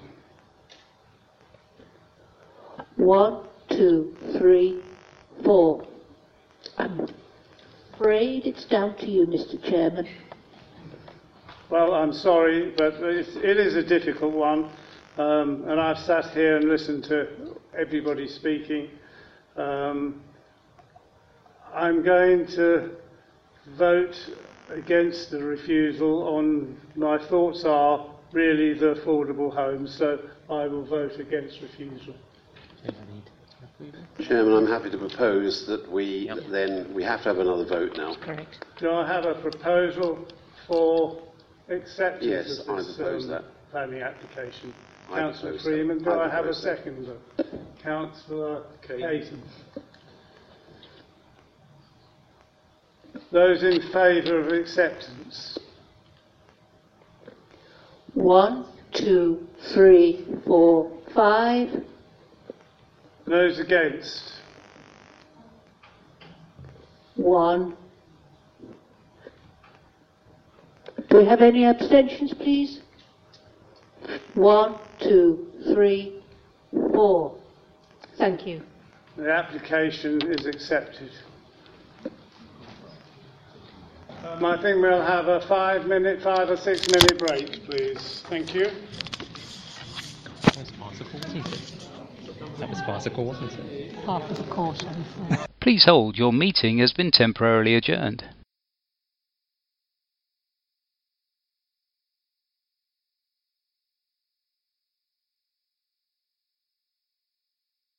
Please hold, your meeting has been temporarily adjourned.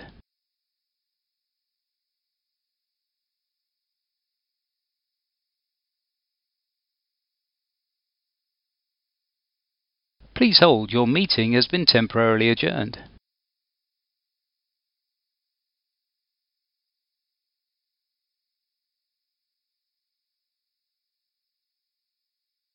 Please hold, your meeting has been temporarily adjourned.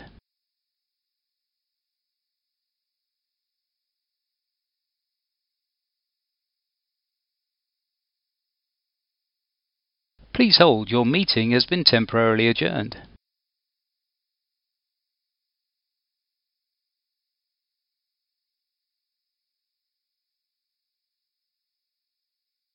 Please hold, your meeting has been temporarily adjourned.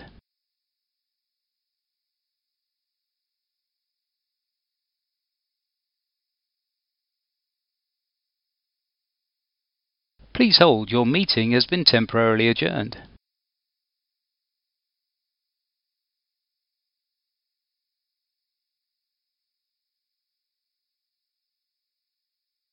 Please hold, your meeting has been temporarily adjourned.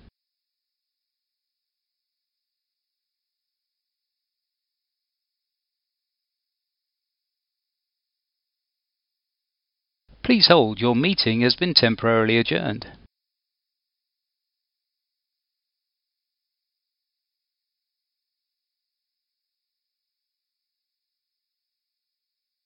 Please hold, your meeting has been temporarily adjourned.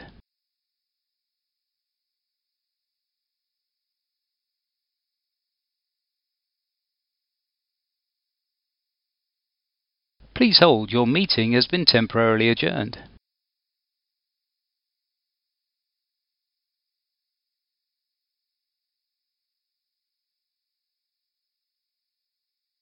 Please hold, your meeting has been temporarily adjourned.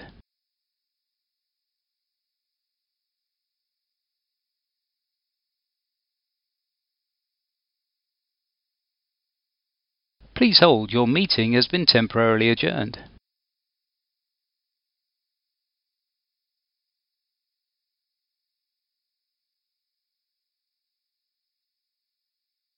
Please hold, your meeting has been temporarily adjourned.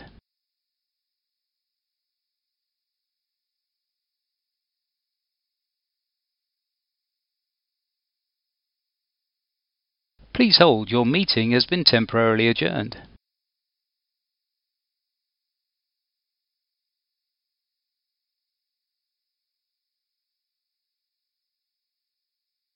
Please hold, your meeting has been temporarily adjourned.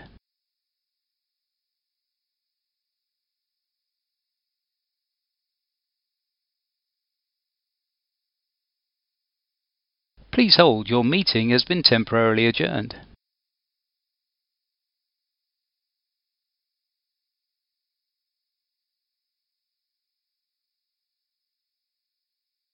Please hold, your meeting has been temporarily adjourned.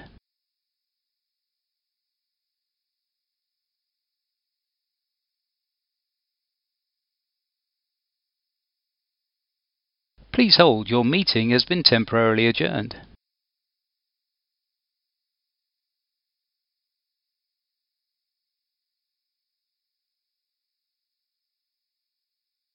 Please hold, your meeting has been temporarily adjourned.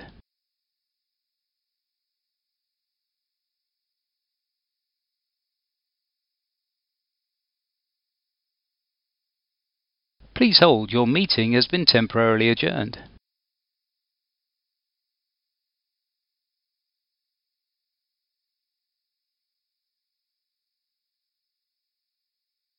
Please hold, your meeting has been temporarily adjourned.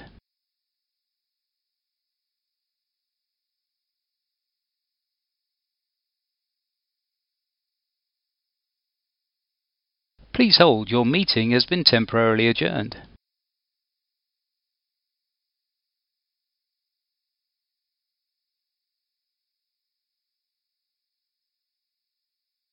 Please hold, your meeting has been temporarily adjourned.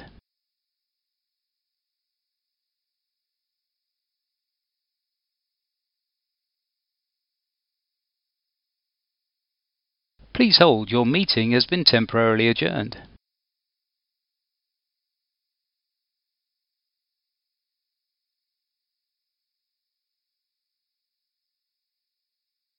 Please hold, your meeting has been temporarily adjourned.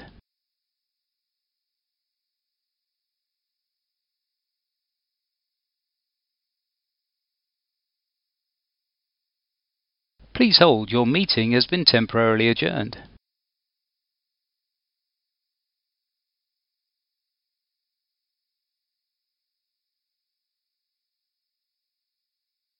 Please hold, your meeting has been temporarily adjourned.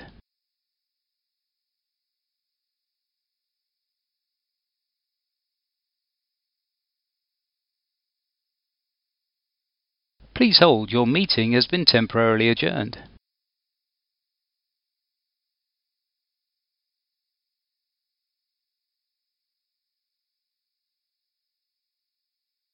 Please hold, your meeting has been temporarily adjourned.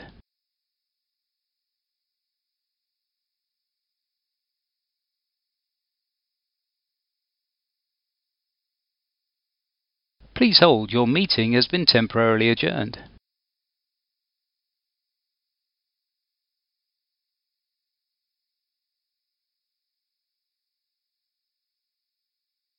Please hold, your meeting has been temporarily adjourned.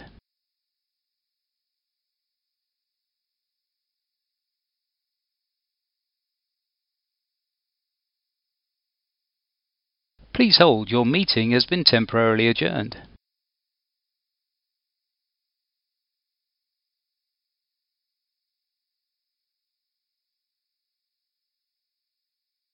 Please hold, your meeting has been temporarily adjourned.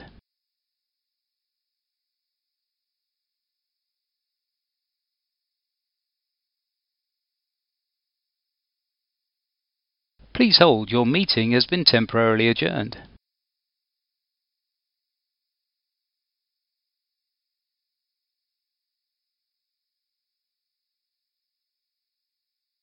Please hold, your meeting has been temporarily adjourned.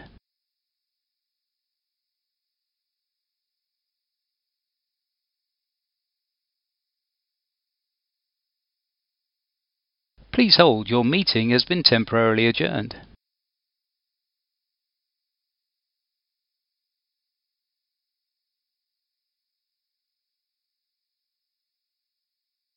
Please hold, your meeting has been temporarily adjourned.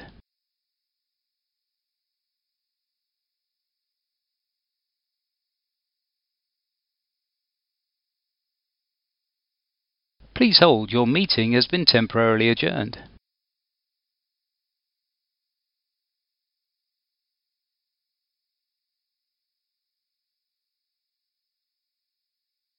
Please hold, your meeting has been temporarily adjourned.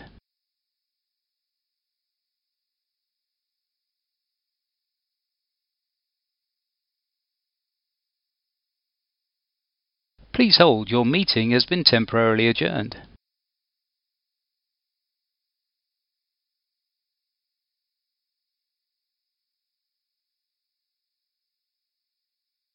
Please hold, your meeting has been temporarily adjourned.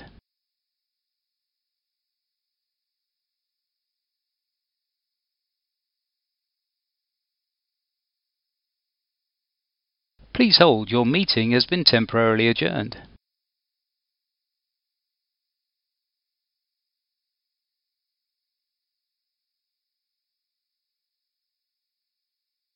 Please hold, your meeting has been temporarily adjourned.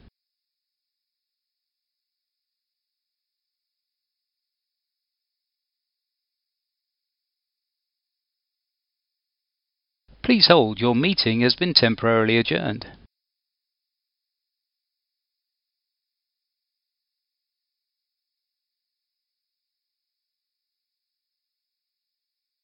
Please hold, your meeting has been temporarily adjourned.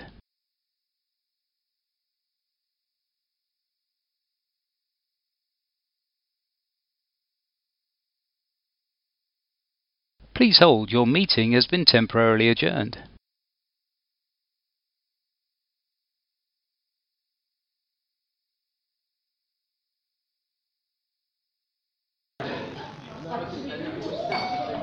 Please hold, your meeting has been temporarily adjourned.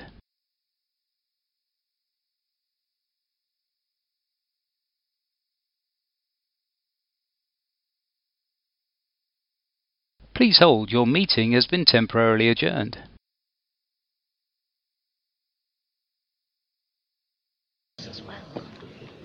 Thank you. Let's just resume. Um, councillors, unfortunately, we have, we have had some information that's come in. Can you hear me? Sorry. Yes. Unfortunately, we've had some information that's come in slightly late, and that we need to read for this next application, the UTT 192545 at Crossways. Um, so it's on the second page. Is it second page? Second and third page. Yes, basically we had the, this is the sub-reps, they've been sitting here and I've been going, they should be on your desks. So there's some Elsenham Parish Council comments. I think before you start, it's just worth reading it. It starts on the second page of the, of the report and then goes through and then there's an addendum at the end in terms of... It might have done on Chesterford, you never know, but that's good. So we'll dip back out again and give you five minutes. Rather, I'm not going to sit and watch you read. Please hold, your meeting has been temporarily adjourned.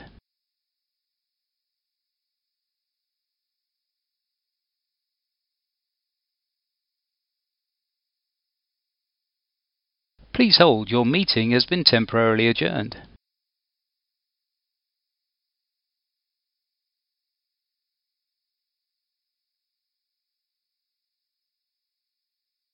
Please hold, your meeting has been temporarily adjourned.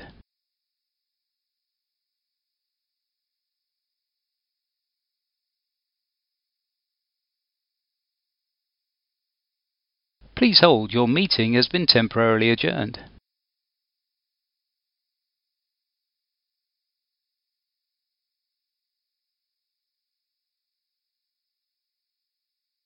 Please hold, your meeting has been temporarily adjourned.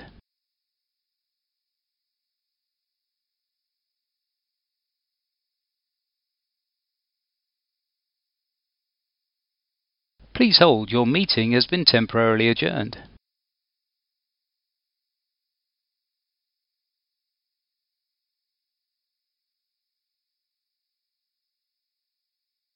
Please hold, your meeting has been temporarily adjourned.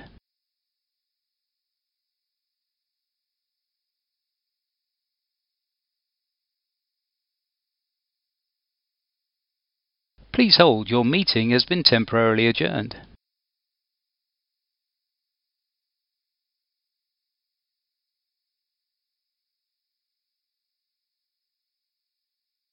Please hold, your meeting has been temporarily adjourned.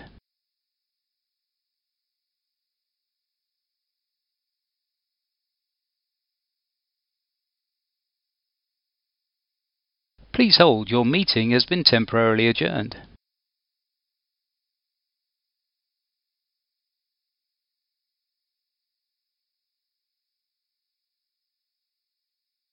Please hold, your meeting has been temporarily adjourned.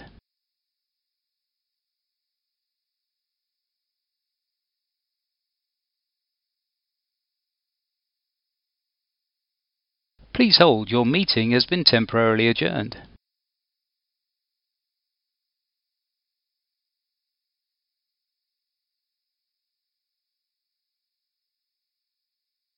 Please hold, your meeting has been temporarily adjourned.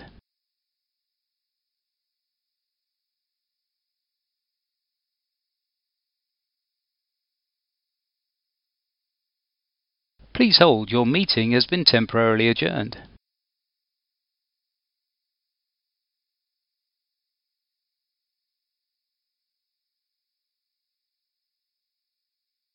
Please hold, your meeting has been temporarily adjourned.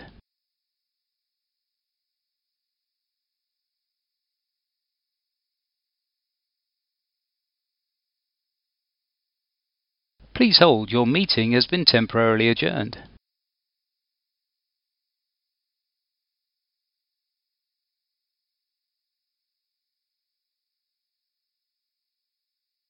Please hold, your meeting has been temporarily adjourned.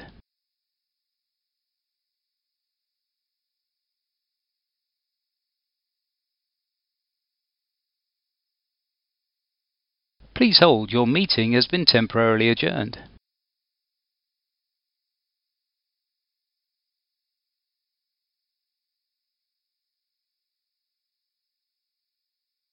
Please hold, your meeting has been temporarily adjourned.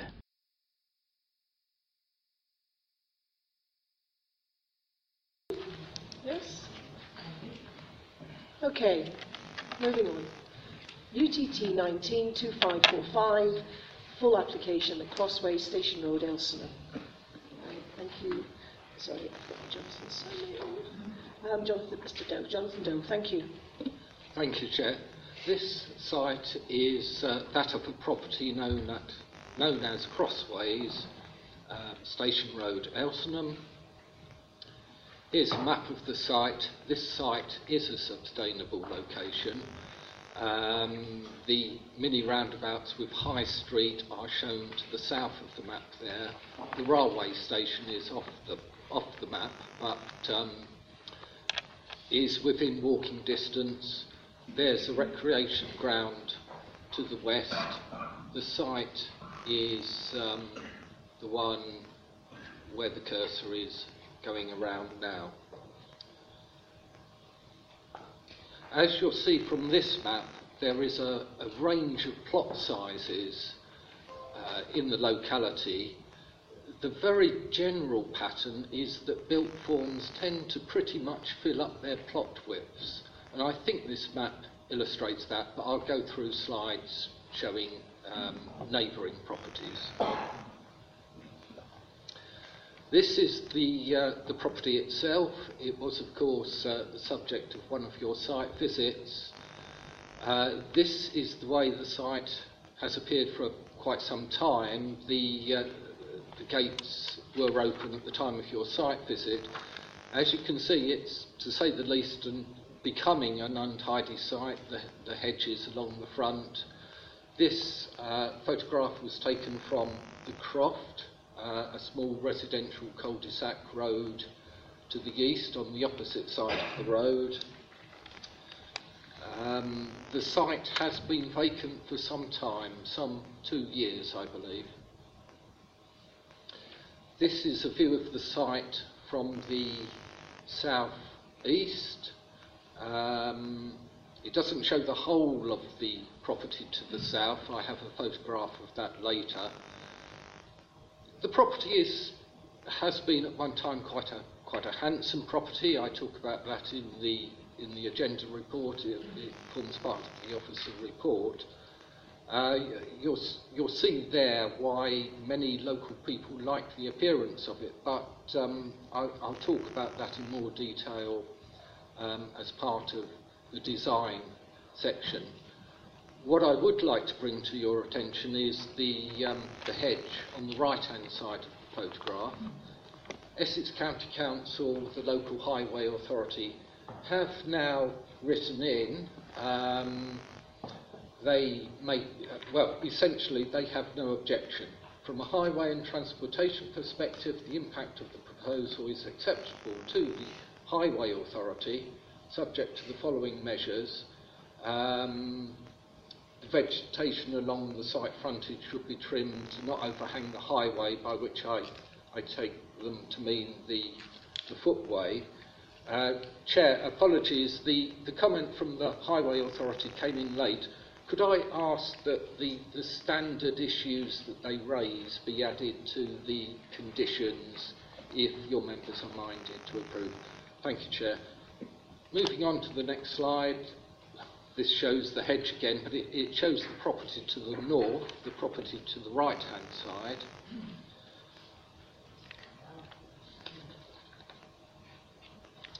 Uh, showing the existing vehicular access which would be used for the three properties proposed.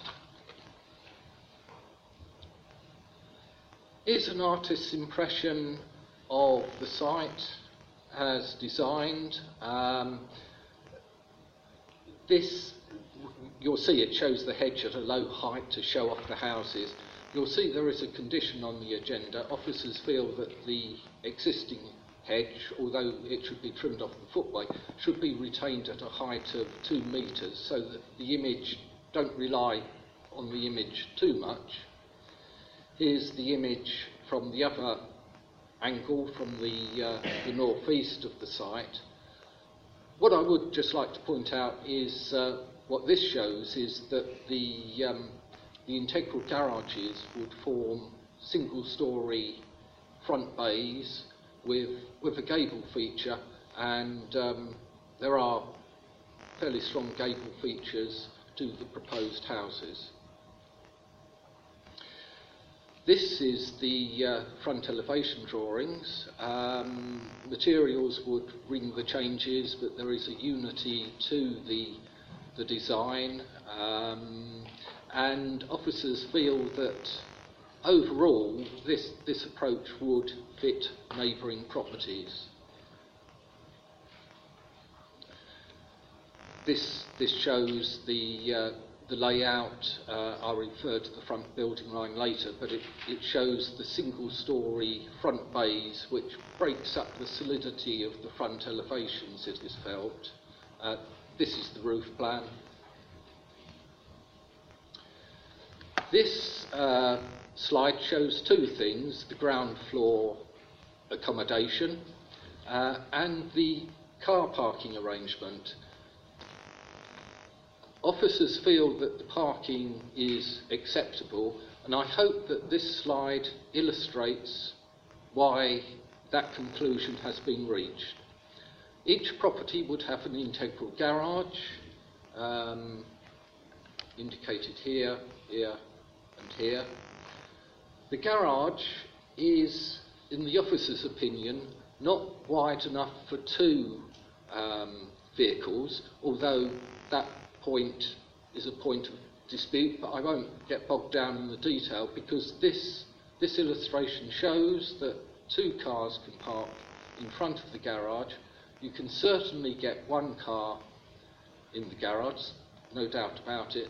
Visitor parking, well, you'll see that there is a block paved um, driveway which would have a, something of an air of a communal um, look about it, something of, of a communal character, screened behind the hedge, which I'm sure you all saw on site. Um, having looked at this aspect in quite some detail, officers are, um, are content with the car parking provision. In terms of the, the ground floor, it uh, fairly standard arrangement, hallway and then uh, open plan, kitchen, living room, to uh, fairly generous back gardens, which in turn back onto the recreation ground. This shows the, uh, the first floor arrangement. Uh, the properties in question are all four bedroomed. Coming back to the design, because uh, the parish council and, and uh, a number of the uh, letters refer to this, um, you'll see that the property to the south has a, uh, a distinct front gable feature and fills the plot um, quite substantially. This is the property to the north, the property to the upper side. Sorry, it's not a very good photo, but you can make out that there is a, uh, a gable feature to the property to the north. And with regard to the quality of the, the house to be demolished, also the annex would be demolished and a, a sizable detached property. Uh, the, the, the, property has been um, quite distinctive, but now has been crowded in on and has been changed quite significantly. This photo shows the UPVC windows. Um, those of you that were on the site visit would have seen that the, the property is in a bad state.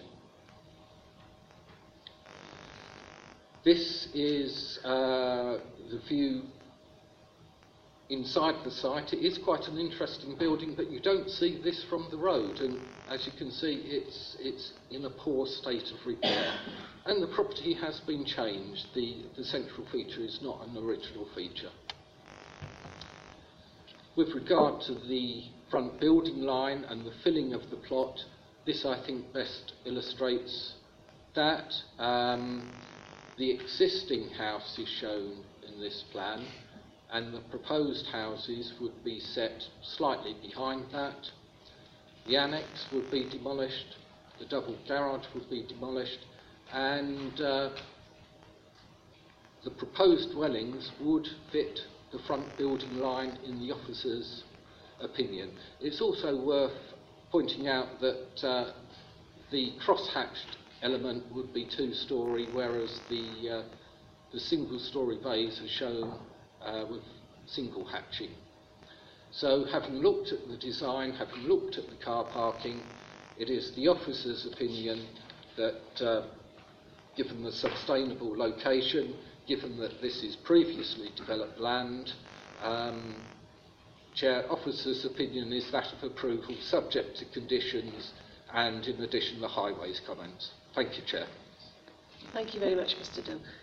Um, we have three, four speakers, I believe, and first one is Councillor Lees.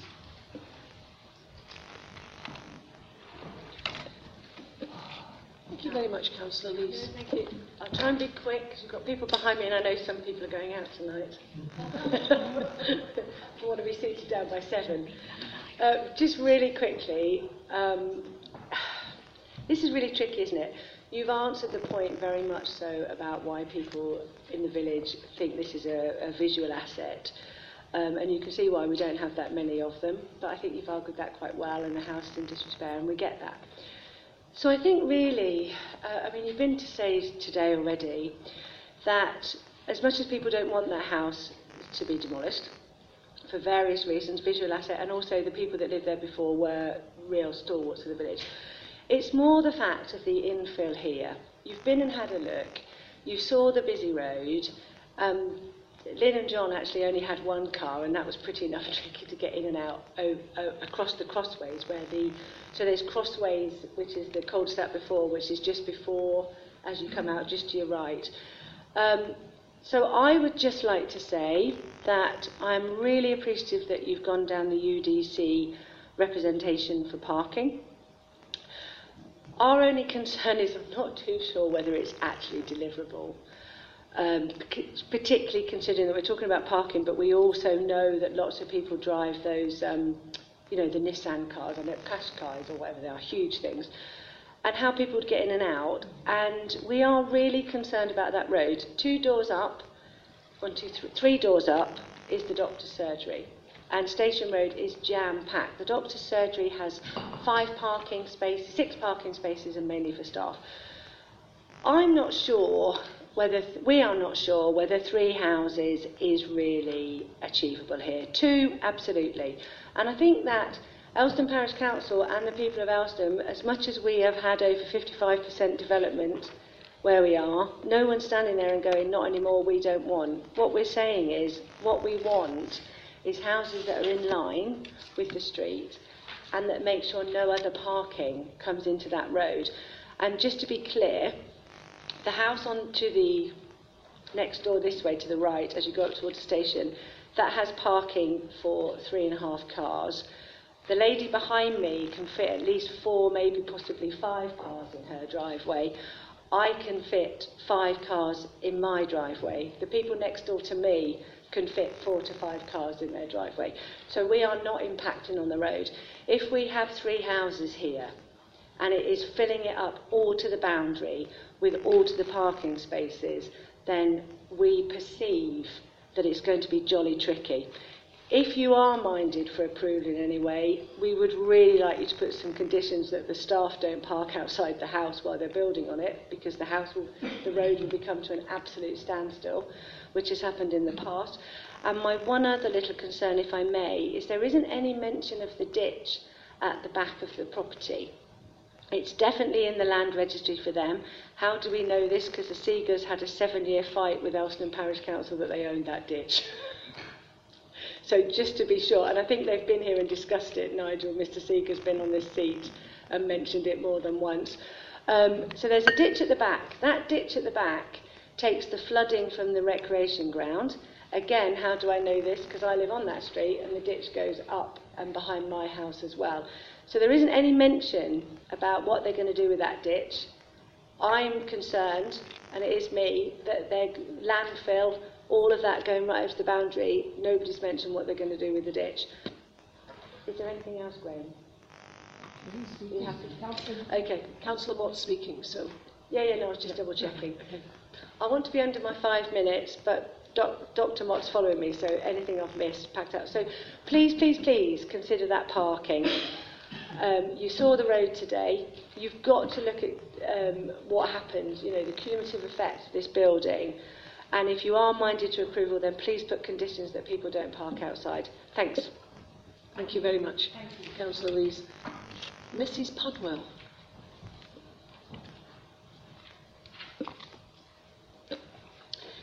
Uh, good afternoon. Um, my name is Anka Pudwell. I'm a chartered civil engineer and I live in Station Road, um, two houses away from Crossways. Uh, Crossways is an attractive, well-built and structurally sound uh, late Victorian house one of the few historical properties in Elsenham. It makes a positive contribution to the street scene and the view as seen from the playing field. Uh, many residents have strongly objected to the demolition of this house. Um, Elsenham would um, lose part of its history, which cannot be recovered. Uh, this full planning application is missing key plan dimensions. Uh, it's missing height, elevations of existing house and adjacent properties. It does, it does not reflect the existing conditions in terms of drainage ditch, hedges and trees, and no structural survey was submitted. Therefore, I am perplexed uh, as to why the case officer has even validated this application without asking for this information to be provided. Um, the officer's report, I'm afraid, is flawed, um, as the proposal has been inappropriately classified as infill, uh, which is policy H3, um, it should have been classified as replacement dwelling, uh, policy H7. The proposal violates uh, policies Gen 2, H7, Gen 3, Gen 8, and Gen 1 for the following reasons. Uh, the ridge height is not shown. Uh, the officer thinks it's a maximum of 8, however, my calculations show it's 8.5 meters. Uh, this is an excessive height when compared with the 6.2 and 6.8 meters height of the adjacent buildings.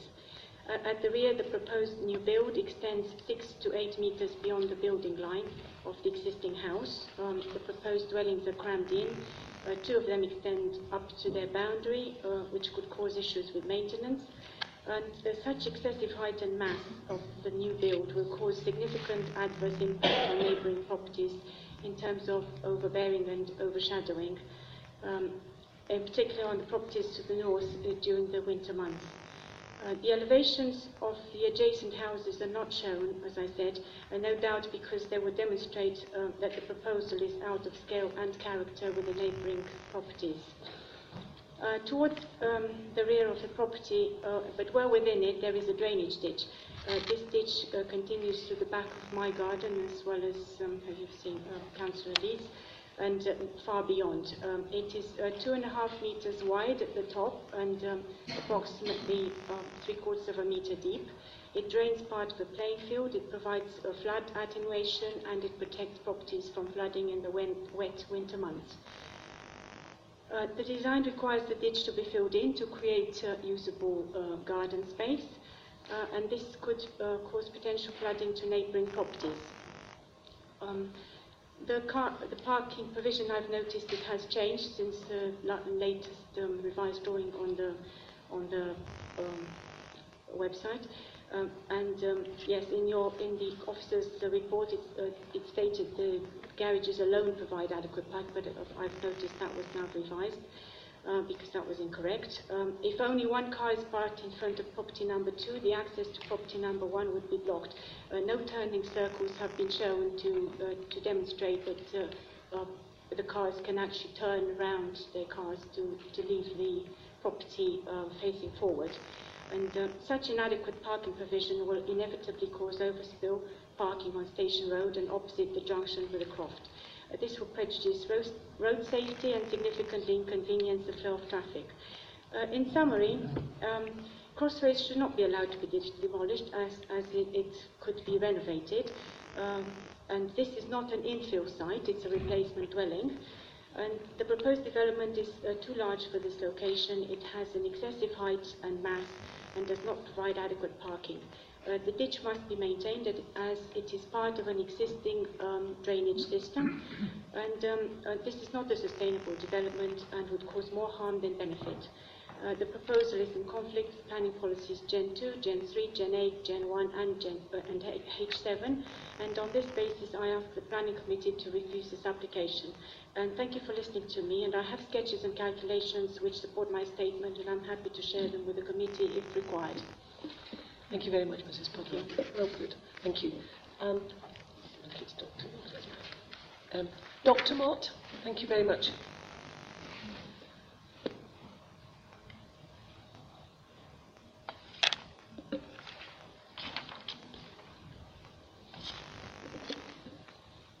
Madam Chairman, it's my privilege to be the chairman of Elsenham Parish Council and I speak on behalf of the Parish Council.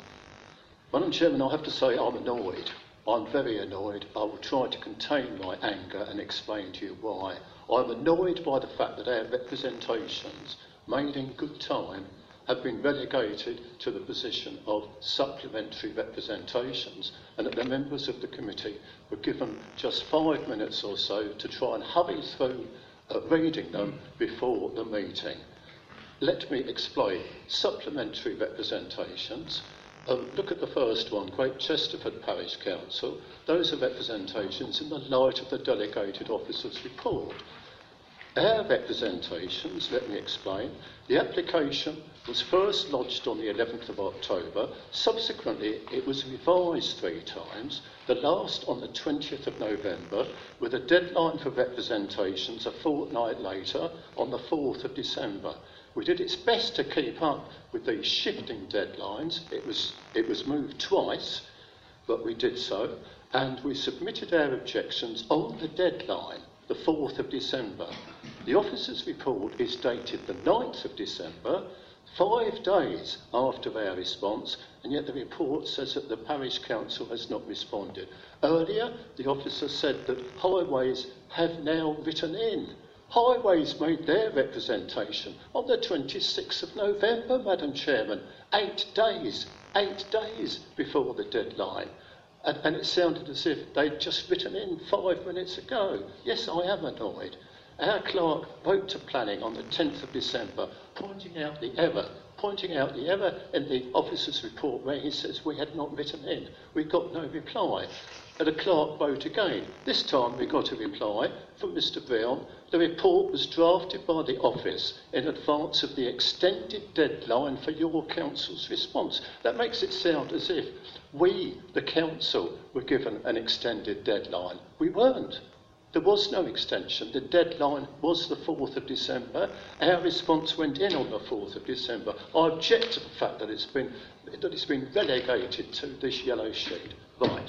I will now try to calm myself and give you the speech that I had prepared. Because I had prepared a speech of five minutes, four minutes, 50 seconds. And this is something like how it goes, but there might be one or two um, improvisations along the way. Apparently, no, I've said that bit, okay. Calming down a bit, right. There are issues. There are several objections which could have been addressed if the officer had read the parish council submission before making his report, which he didn't, as I said. The first is parking. Okay, we've now got a revised, a, a revised um, uh, uh, um, plan concerning parking, which again has been foisted on us at the last moment. I hadn't seen that, as, as, as members of this committee hadn't. I hadn't seen that until it came up just now. That is singularly unconvincing. The officer's report has said on section 7, under other materials considerations, ECC parking standards and UDC parking standards. But at section 11 colon 20, he says the four-bedroom houses would require two parking spaces each to meet the relevant parking standard. Clearly that's wrong, because um, Uttlesford's parking standards, as we all know, uh, were promulgated as long ago as 2013, and they say for a house with four or more bedrooms, three spaces must be provided. They all have four bedrooms, they need three spaces. If one visitor space is added, and you do need one um, according to your own guidelines, then you should be showing 10 spaces there. Even with this revised and singularly implausible and unconvincing revision, I don't see 10. I, I, do, I am not at all convinced that the two in the centre, that there would be sufficient space behind them for access, uh, particularly to the house on the right as we look at it there. If you look at the two proposed parking spaces on the end, how do the people in those uh, cars get those out if the parking spaces next to those two are filled? Again, that is not at all clear, and there isn't 10 shown there anyway, there's only 9. So clearly, this must fail on parking, and parking alone, the under provision, is sufficient for the application to be refused. Secondly, the ditch, Councillor uh, Lees has, has mentioned that. I won't go into that again because we've had both Councillor Lees and Mrs Pudwell who both live on Station Road and know all about the ditch. Thirdly, clearly these are replacement dwellings. There is one substantial house and one detached annex on the site at present, as I, I'm sure you saw this morning. It's proposed to be replace them with three houses. Knock down the existing dwellings, build new ones. Knock them down, build them up. Replacement, that's what you mean by replacement. The officer's report, however, assesses the application against policy H7, uh, which is new homes within development limits, whereas obviously it should be assessed against 8, sorry, he assesses it against H3. H3 he assesses new homes within development limits. Obviously, it should be H7, replacement dwellings, together with the supplementary planning uh, document on replacement dwellings, the SPD replacement dwellings. The parish council, in the submissions which you've now got before you on this uh, wretched yellow paper, um, that shows that it is clearly in, in breach of as many as seven of uh, the provisions in the SPD on replacement dwellings, notably numbers 5, 12 and 15. Um, we quote seven altogether. If I'm going to pick one out of those um, three, which I picked out of the seven, I'll refer you to number 12, which says that a replacement will be allowed only where the existing building does not make a uh, positive contribution to the local character of the area. Well, clearly it does.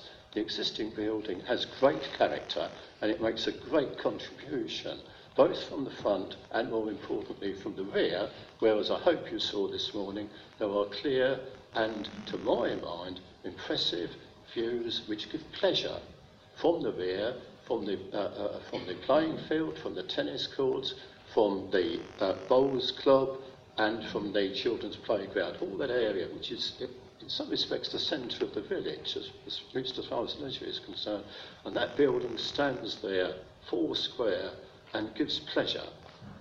And so that um, provision number 12, it fails because it also says where the replacement will result in a visual improvement. Refer you also particularly to 5, 12 and 15 and the several others um, uh, we're quoting all 4, 5, 6, 12, 15, 16 and 21. Okay. It also breaches Mr. Gen Mort, 2 on Mr. design. Mort, Again, Dr. Mort, you've got something. sorry, I've given you, I have given you t- some extra time, and I do appreciate that you were very cross Yes, about the beginning. but- if you could just, I will wind up, Madam Thank you. Thank you very much. I have, I have literally got to my last paragraph, which is short. fine, Okay. thank you very much. It also breaches Gen 2 on design. Right, summarising, Madam Chairman, very briefly then. The procedure was all wrong. The officer didn't take the, uh, the parish council's objections into account, and I didn't have the chance to see the officer's response to those objections, if any. He'd clearly decided in advance that um, it was going to be recommended for approval, and that I suggest is predetermination. Um, on issues of substance, number one, parking. Uh, the application fails Gen 8 and UDC's parking standards. Number two, the ditch fails on Gen 3. And thirdly, um, it contravenes H7 on replacement dwellings and the SPD on replacement dwellings and also Gen 2 on design. I do apologise for overrunning, Madam Chairman. I do apologise as well for getting angry, but frankly, if planning did things properly, it wouldn't have happened. Thank you very much for your indulgence, Madam. No, I'm grateful. no, don't apologise, it's fine. Thank you very much. Um, now we have Mr. Mike McGar.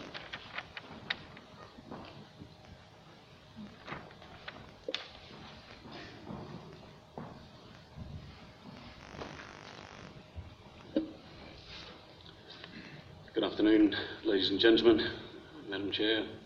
My name is Mike McGar. I'm the planning agent for the owners of Crossways.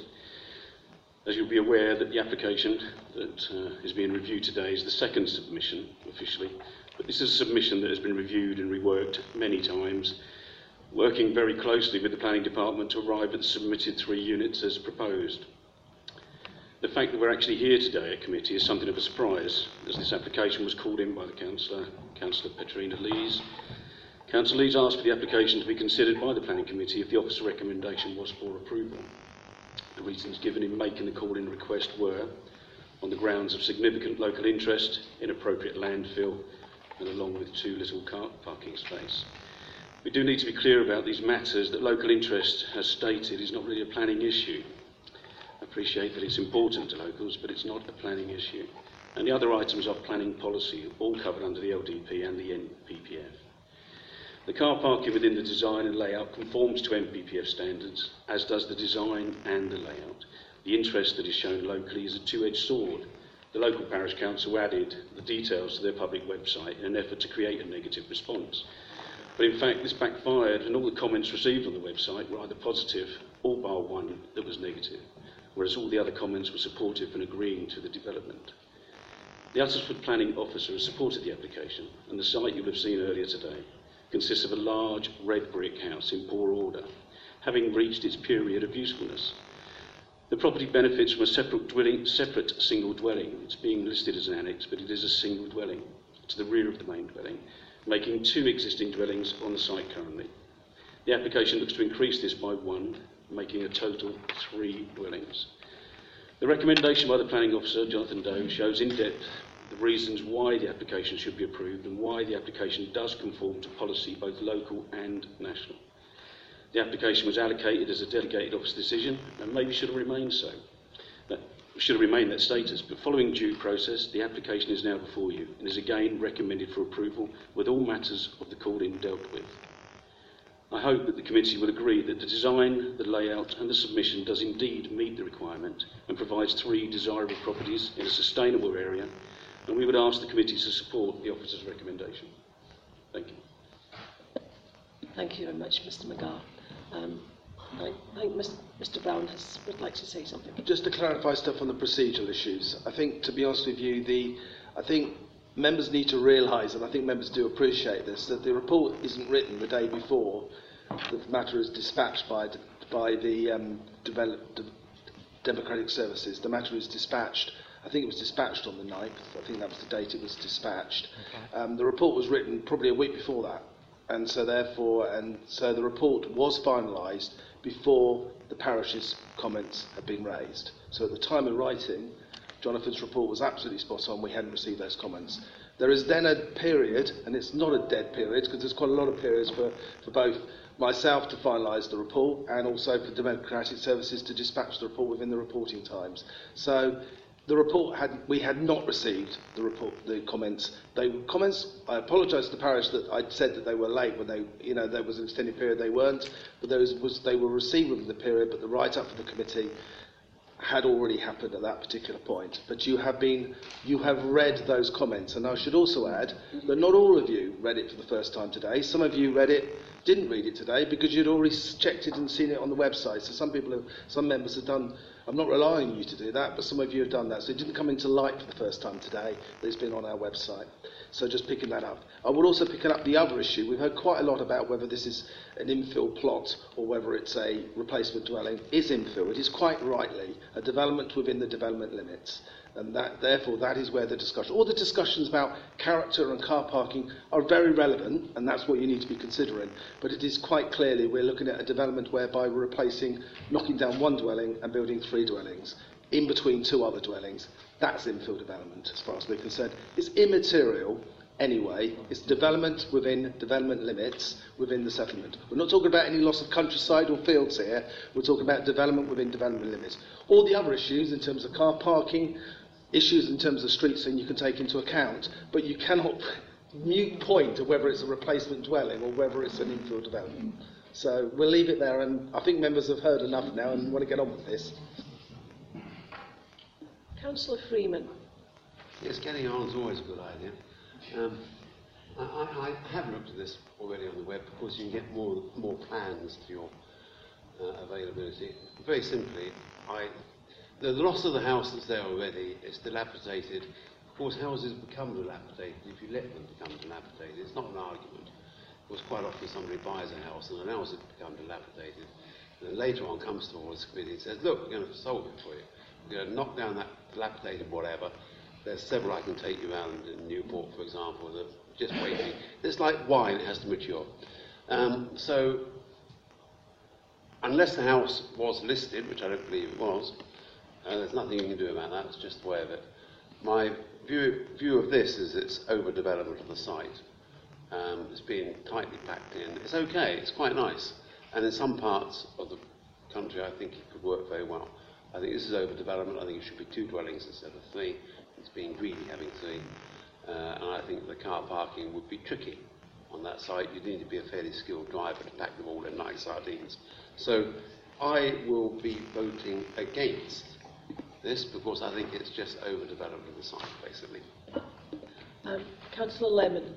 Um, yes, I'd just like to ask the question of uh, uh, Nigel Brown. Um, does the parking on this site meet the standards of Essex County Council and Uttlesford District Council? In Uttlesford Council is what we're talking about, which is which is reply, it's two, it's three, because they're four bedrooms, it's three place, place, spaces per dwelling plus one visitor space. It's a moot point where we need visitor space, but in this particular location, I think it probably makes sense. So we're looking, it needs nine, and there's nine proposed. The garages are oversized, so there is a moot point whether they're two spaces, but we're only counting them as one, so it does comply with policy. Councillor Loughlin. Thank you. Uh, well, I tend to agree with Councillor Freeman, but uh, I didn't bring it today, but my, the supplementary planning document, um, which the parish council have quoted, uh, says that the council will only usually grant planning permission for the replacement of buildings which are lawful, which it clearly is, structurally unsound, and nobody has said that it isn't, or poorly constructed, which it wasn't. Uh, a replacement will only be allowed where the existing building does not make a positive contribution to the local character of the area and where the replacement will result in visual improvement to the site and the surrounding area. Well, I don't believe this will make a visual improvement. Elsenham has been built on and built on and built on. There's not much left of the original village.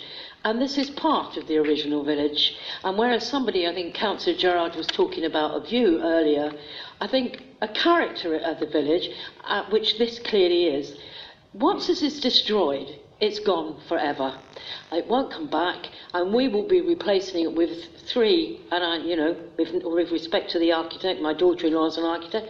Um, uh, you know, non-entical buildings, if you like. They're, they're just the same as any other building. They're all going to be identical. This will not be replaced. Uh, so I feel that I don't know what policy I can. It may be designed, perhaps. Um, but I don't think I can take this away from Elsenham. I don't think it's my in my gift to destroy something that has been there for many years and is a positive contribution to the village. Councillor Storah.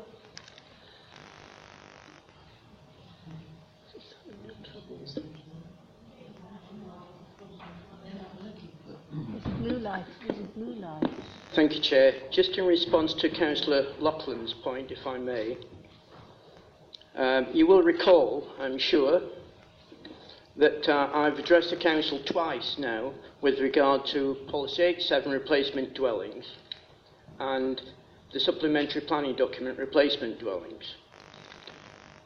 And all I can do is reiterate what Nigel Brown has said these are not replacements. There are two dwellings, I think, on the site. There were this morning when I was there. Been, the proposal is to demolish them and build three. That's not replacement. I have, you'll be thrilled to know, definition, Collins' definition of replacement here. It, I'm sure it's apparent from the documents anyway, but under the heading an uncountable noun, whatever that is, I've never heard the term before, but it says if you refer to the replacement of one thing by another, you mean that the second thing takes the place of the first. To knock down one or two and build three is not a replacement. The current policy and the SPD do not apply, they are irrelevant in this context, which Mr Brown already pointed out. Thank you. Councillor Gerard. Yeah, thank you, Chair. Um, yeah, I'm inclined to agree, actually. Um, Councillor Freeman put it quite well. I mean, this, you know, it's, it's not a bad scheme. Uh, probably look quite good in Notting Hill. Uh, I'm not sure Station Road, Elsenham works for me. I mean, I was there yesterday. I saw it in London. It, it works. It looks very urban to me. I do think it's being greedy. I think a, a two-house scheme would be terrific in that location with ample parking and ample space and turning circles and so on. I do think three. I think it is too, too tight. Uh, I do know Station Road well. I've had the pleasure of seeing Councillor Lee's house, and, and, her houses around there are generous in size.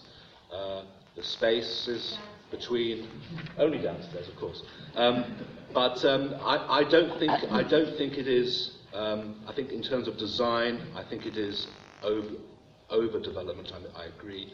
On the parking, as it stands, I don't see how the parking can work. I don't see how the extreme parking spaces can allow for proper turning. Um, I'm not, I mean, I mean, I'm a pretty good parker. I don't know how, how you could actually. You'd have to reverse out and back. I mean, it's very difficult. So I'm inclined to agree, and I think that I just don't think it's going to work. So I'm inclined to agree to uh, refuse. Okay, so, Councillor Freeman, that was a proposal from you? Uh, that can be a proposal, madam, yes. Thank you. We'd like to wrap it, I know I don't need to wrap it up, but I will wrap it up in planning, in planning policies. You're concerned about character of the area, overdevelopment of the area, which is obviously fits into with Gen 2 straight away. The issue is whether you want to mention car parking in terms of arithmetic, car parking works, but members have been raising issues about Councillor Gerard's point about whether or not it's contrived. Can I- I, don't think it is contrived, but it, May, may I suggest that one of the requirements I would put here is that uh, forward entry and forward exit should be a requirement. Now, it will be difficult when that parking area is fully accommodated to make sure you don't end up reversing out onto the high street.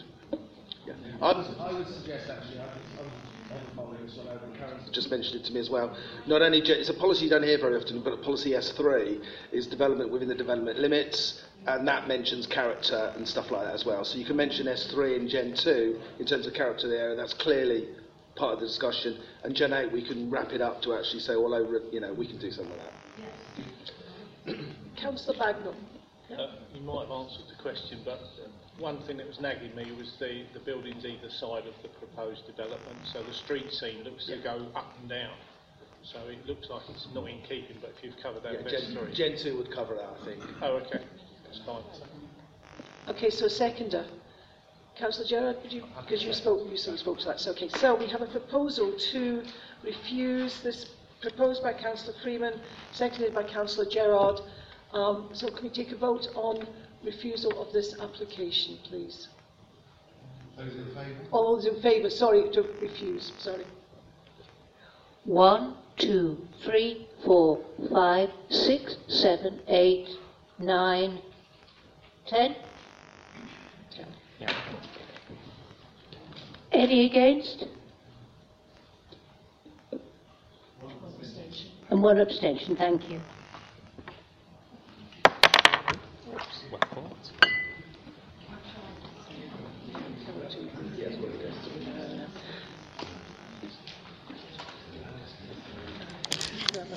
Moving on, UTT 19 2557, full application, the new farmhouse, Keeres Green, Aythorpe Roding, and it's Jonathan Doe again. Thank you, Jonathan. Thank you, Chair. Um, the new farmhouse has a side garden which forms the site. Um, in terms of the general setting, you've got the Dunmow Road to the west on the left-hand side there. This is part of Keeres Green. Um, the, the site itself is between the new house, new farmhouse and Clarendon, the house to the west. Here's a photo looking to the east, showing the front of the site. There's um, remains of a hedge that will uh, that will grow back. Uh, it would appear.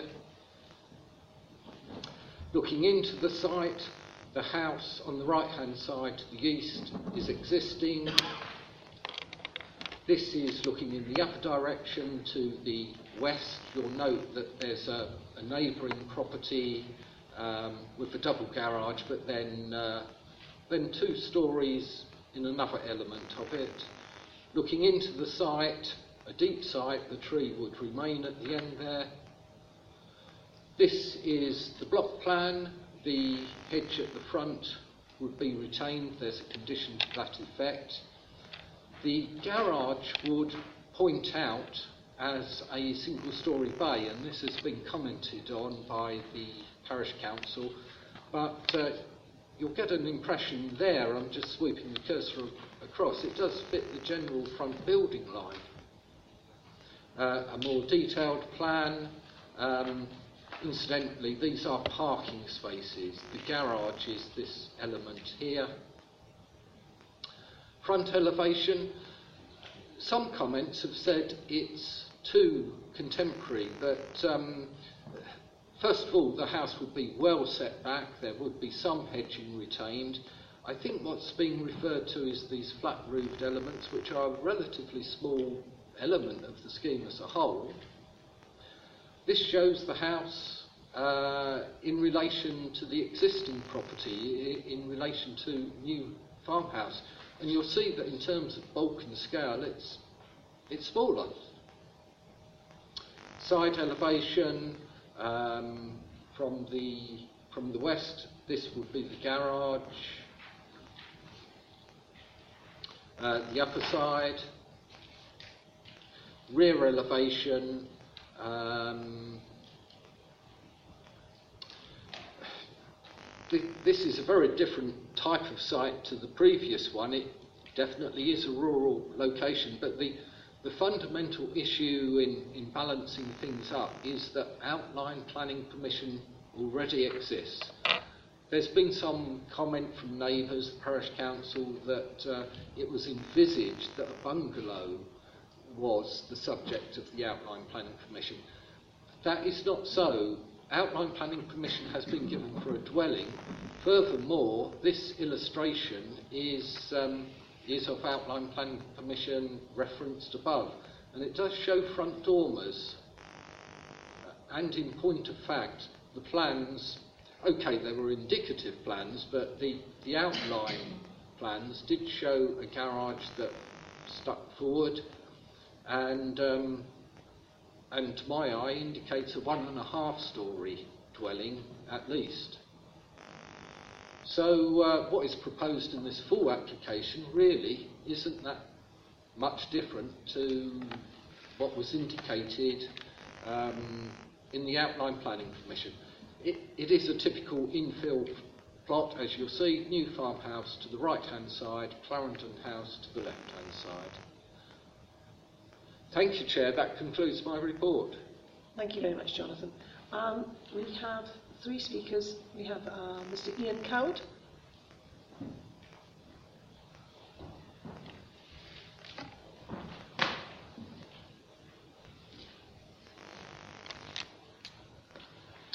Uh, good afternoon. Um, I'm a planning agent and I've been instructed by one of the local residents to come along today. I note that the uh, application has been referred to committee by a councillor and that the officer's report records five separate letters of objection, which in proportion to the number of actual properties at Keeres Green is actually quite high. The site's not a sustainable one, but of course we have to accept the outline planning permission. This approved the principle of a dwelling, but this second stage where the detail is submitted for approval is clearly very important as it confirms precisely what we'll build. In preparing our objection, we've tracked back to the original outline application, and of course you've seen that. This was supported by an illustrative street scene, and this showed a much more traditional and subdued property set comfortably within its plot. Uh, a quote from the officer's report, which is particularly pertinent, is that following conversations with the local planning authority, the applicant revised his proposal to reduce floor area of the development this report is based on the amended scheme. So that was, there was a reduction at outline stage. Now the outline of course did not specify the floor space, but with time it seems that the scheme has become bigger again, so that the sensible negotiations at outline stage have been lost. Added to this, the site was in, within the setting of eight separate listed buildings. This creates a unique heritage context for this application, and we don't feel that this has been addressed either in any written material at application stage or in, in fact with the design of the proposal itself. The half hip, the photovoltaics, the modern glazing, the confused front elevation bears no relationship to the listed buildings which are seen in the immediate locality. It is simply too large. A certain expectation was established at outline stage and it is clear that there was a reduction in bulk as negotiated with officers at that time and we've, we've highlighted the reference.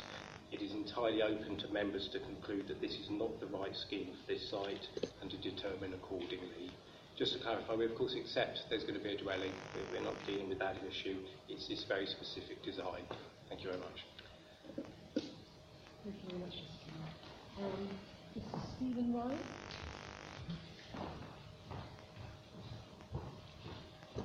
Good afternoon, committee. Thank thank you for allowing me to address the committee and explain why there is Oh, such passion. Mr. Ryan, press the button. I beg your pardon. Sorry. Um, thank you for allowing me to address the committee and to explain why there is such passionate local opposition to this application. Unfortunately, the parish council can't be here today, but they did oppose the app- they did oppose the applications. I'm sure you've seen in the documentation. I live in Clarendon House, which is immediately next door to the proposed development. Keeres Green is a small hamlet of around 30 houses and farms. Many homes date back hundreds of years, many are thatched, many are listed. More recently built properties, including mine, are all of considerate and traditional design intended to blend in with the character and style of the hamlet and have brought substantial improvements to Keeres Green by replacing problem sites. This is actually built on the lawn of New Farm House. I accept that outline permission was granted in 2017 despite this being a non-sustainable location. This is not a community opposed to new development. The locals, Parish Council and Councillor Susan Barker, who called this to committee, have all worked together and supported an almost doubling of the number of homes in the last six years, where the developments have all been in keeping and appropriate, including the redevelopment of a derelict nursery site where my house is built. All we are appealing to the committee to do is help protect the good work done in recent years and require this application to fit in with the local character and style of Keeres Green and not be allowed to spoil it. The proposal is too large for the pot plot, the architecture and design is out of character, it's confused and contemporary, and this would be one of those buildings that would stand out for all the wrong reasons and will raise questions in the future of how could we have allowed something like this to be built. The initial outline application at New Farmhouse in 2017 was met with significant local opposition and many objections. The size was scaled back because the planning officer informed the applicant that it would be refused if it were not. Outline consent was then given for a much smaller property. The outline application only failed to be considered at full committee because the deadline had passed when the call-in request was submitted. It is accepted that Keeres Green is not a sustainable location. To our horror, in the full planning application submitted this October, the proposal had grown substantially in size from what was approved at the outline stage. It is now for a very large four bedroom property, which, according to the officer's report, is of 300 square metres. It will be 12 metres wide and over 13 metres in depth at its deepest point. It will dominate its narrow plot, replacing the lawn of New Farmhouse with a very large house and a substantial driveway that goes right up to my boundary. In addition to the scale concerns, the design is confused, as I mentioned, with a garage projecting from the front of the property by 5 metres, which look odd, and it uses materials that are not used in a traditional setting. The case officer mentions its aluminium window frame, zinc finishes, slate roof, and describes it as compatible with surrounding buildings. However, this is not the case. No other buildings in Keeres Green has a garage projecting from the front elevation, none have alum aluminium windows, etc. And I'll stop there because of the three minutes. I won't continue to point out other You, points. you actually have another minute, it's four minutes. Oh, sorry, it said on. three minutes on the email that I received. No. Apologies. Um, so, um, the, the community, its elected council and district councillor all desire a style that fits in with the surrounding and rural buildings. We do not believe that outline planning permission should ever have been granted in an unsustainable location like Keeres Green, but we accept that it was, and that was in 2017. And I, you know, I accept that. I, I don't support it, but I have to accept it. No problem there. There, but there is no support for this application in the, lo- in, the local, in the local community. Only objections and multiple objections. And sadly, the community feel like they're being ignored. We therefore urge the committee to protect Keeres Green from inappropriate development and require any new development to respect the hamlet's charm and character, its architecture and design, and its open environment, and send this application back for reworking. Thank you for listening to my comments. I hope I've managed to portray the passion that I feel about this particular application and the passion that I have for Keeres Green, which is a truly wonderful community, and this house will be completely out of character. Thank you very much. Thank you very much. Very welcome. thank you. Um, Mr Alan White.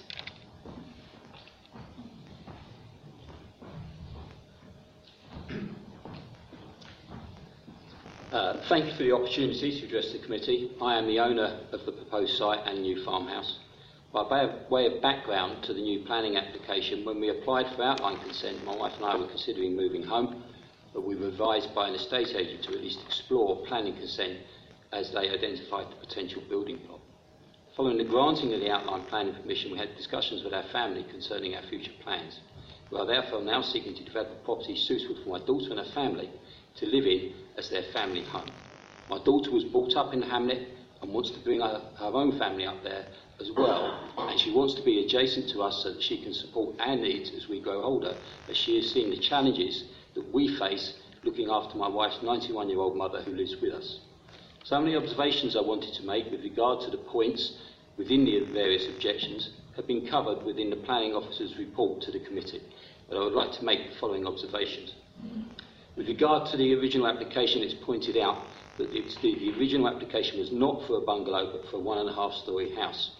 Reference is made within the objection to the proposed dwelling being the same size and floor area as the new farmhouse. The new farmhouse is considerably larger, approximately 40% larger, being a five double bedroom, four reception room property. We do, however, note the comment that the proposed scale is now more in keeping with the adjacent properties than the outline design.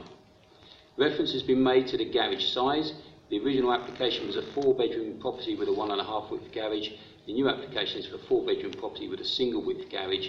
The original out- uh, garage outline was 5.7 metres by 5.1 metres, and the new application is 7 metres by 3.2 metres, but with 2 metres of its length embedded into the property, making the visible dimensions of the garage smaller than the original outline. Reference has also been made with regard to the roof height. Comment, um, uh, to be clear, the roof height will not exceed that of Clarendon House and is lower than that of the new farmhouse.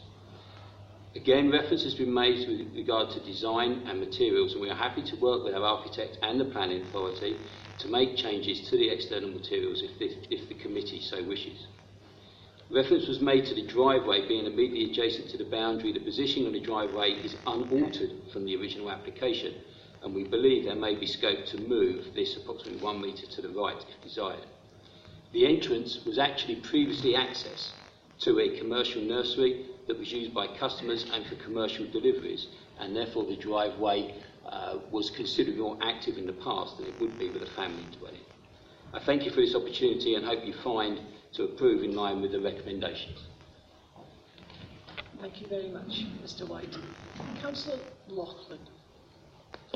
Well, I was going to ask, in view of the controversy about this site, that we perhaps could have a site visit and actually see what we're going to uh, be voting for, because it's quite difficult there, and we don't see the surrounding properties. So that's what I would like to ask for. The rest of the committee may not agree. Councillor Gerard? Yes, I was just looking on the, on Google Earth, and actually, when you look at the whole street um, and you see the surrounding homes, it, it is a, it does lend me to want to actually go there and see it in, in person. So I'm inclined to agree. Um, I, I think I think it's a good idea. I, I don't want to delay things, but I think it's probably important. It's- it's Excuse me, Madam Chair, but could uh, Councillor Loughlin or Councillor Freeman please switch that uh, mic off, please? That one. It's been messing about. No, it's not yours. That one. It's not yours, Councillor Loughlin. It was the one in the middle. Practice. So, so- yeah, yeah. So, Councillor Loughlin, was that a proposal then to defer? Uh, Councillor Loughlin, was that a Yes, proposal? I'd to- like to propose a site visit, please. So, so proposal to defer, Councillor Gerard, you'd like to second that. Therefore, we have a proposal to defer um, from Councillor Loughlin, seconded by Councillor Gerard. Therefore, would to vote for deferment for, for this proposal. Thank you. Would you like to vote in favour of deferring this proposal? Thank you. One, two, three, four, five, six, seven, eight. Unanimous, I believe, Madam Chair. Thank you very much. Thank you.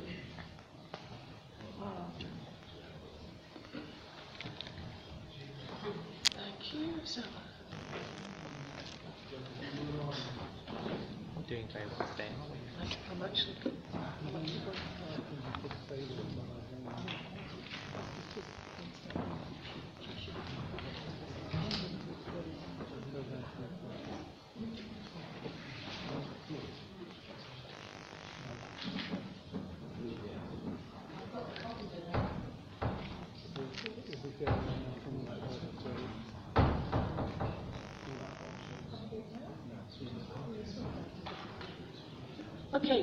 UTT 192342, full application, land adjacent to 5 Pound Gate in Stebbing.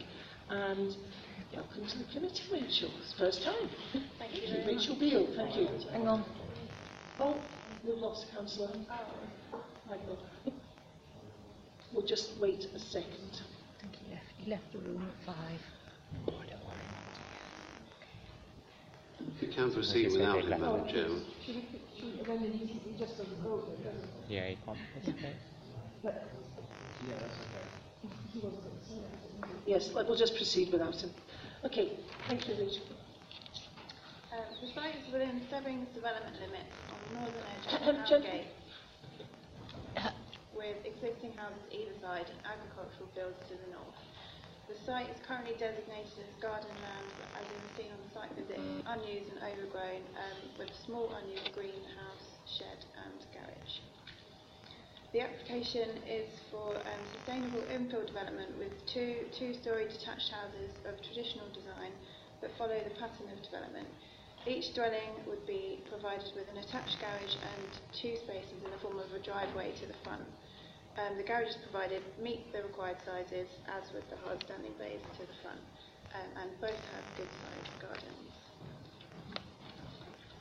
Um, so this is the western plot, plot one. Um, living areas and garage on the ground floor and four bedrooms on the first floor. And this is the eastern plot, plot two. Again, living areas on the ground floor and garage and three bedrooms on the first floor. Um, and this is the street scene, as you can see, reflecting the scales of the neighbouring buildings. Um, and just some photos of the site. And thank you.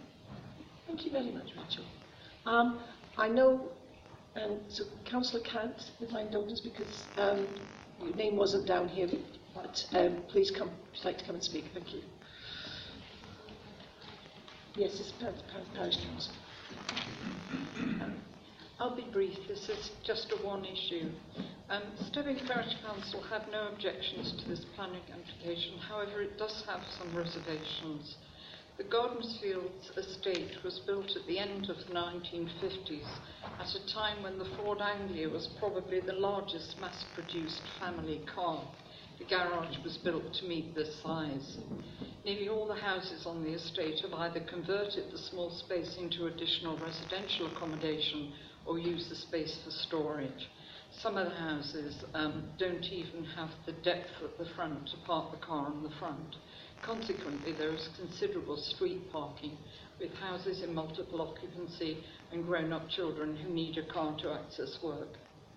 This causes problems now for both the dust cart and delivery vehicles. The council is concerned that because of the location on the T-junction, um, that there needs to be adequate parking on site, and we really don't think there is. Um, it suggests that maybe open cart sheds um, could be used, which have, they've been used in similar circumstances in the village and increase the likelihood of, of use. Um, the other concern of the council is the parking during the building of the houses on this T-junction, it's difficult to see how it could be contained on site because the houses are so near the frontage. Um, and anywhere near the T-junction, it would be dangerous. The road on the estate is narrow, and so anything larger than a car or a van will cause um, an even greater obstruction. Gardenfield is home to families with small children, um, and we would therefore ask that thought is given to the problem before construction starts and a plan is in operation to minimise disruption and danger to residents and is included in the detailed planning application. But the primary thing is we, we really don't feel that there is adequate parking when you consider the sort of estate this is and the fact that it's on a T-junction on the access to the estate. Thank you. Thank you very much, Councillor Cant. Um, Chris Ragg.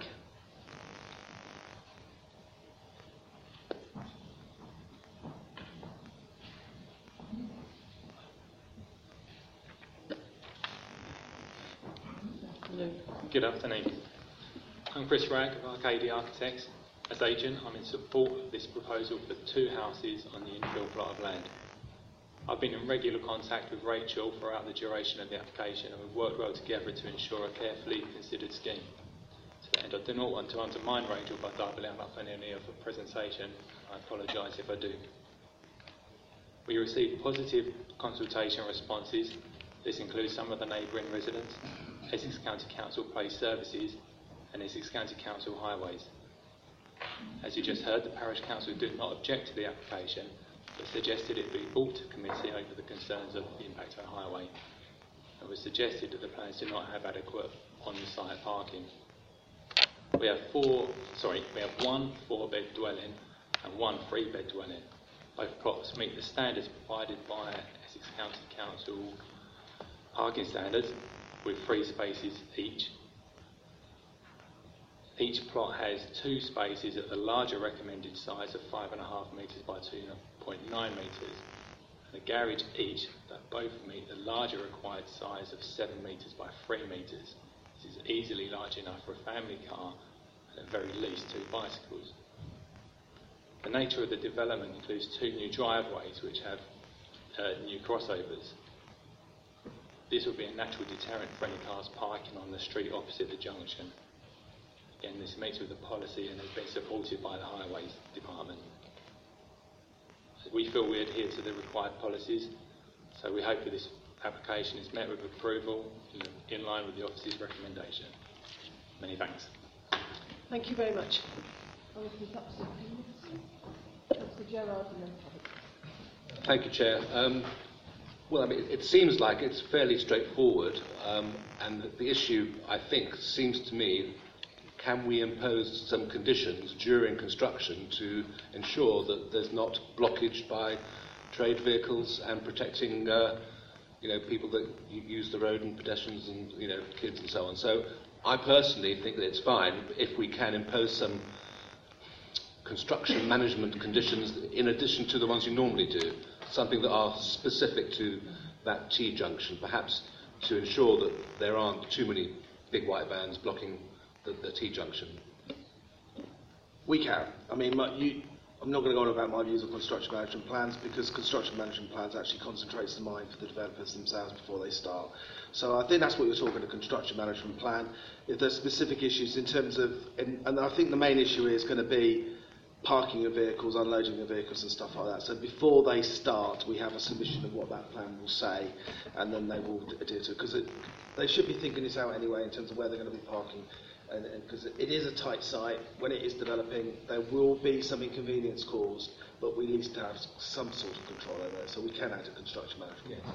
I mean, if I may, because we had a similar situation in Newport when we did Reynolds Court, where a lot of the problems were caused by construction vehicles, and that was poorly managed. I'm sure we can do better. Councillor Pavitt?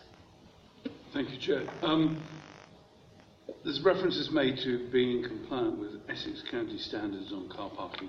Then earlier today we had reference to Uttlesford's parking standards. Now, is this Uttlesford compliant?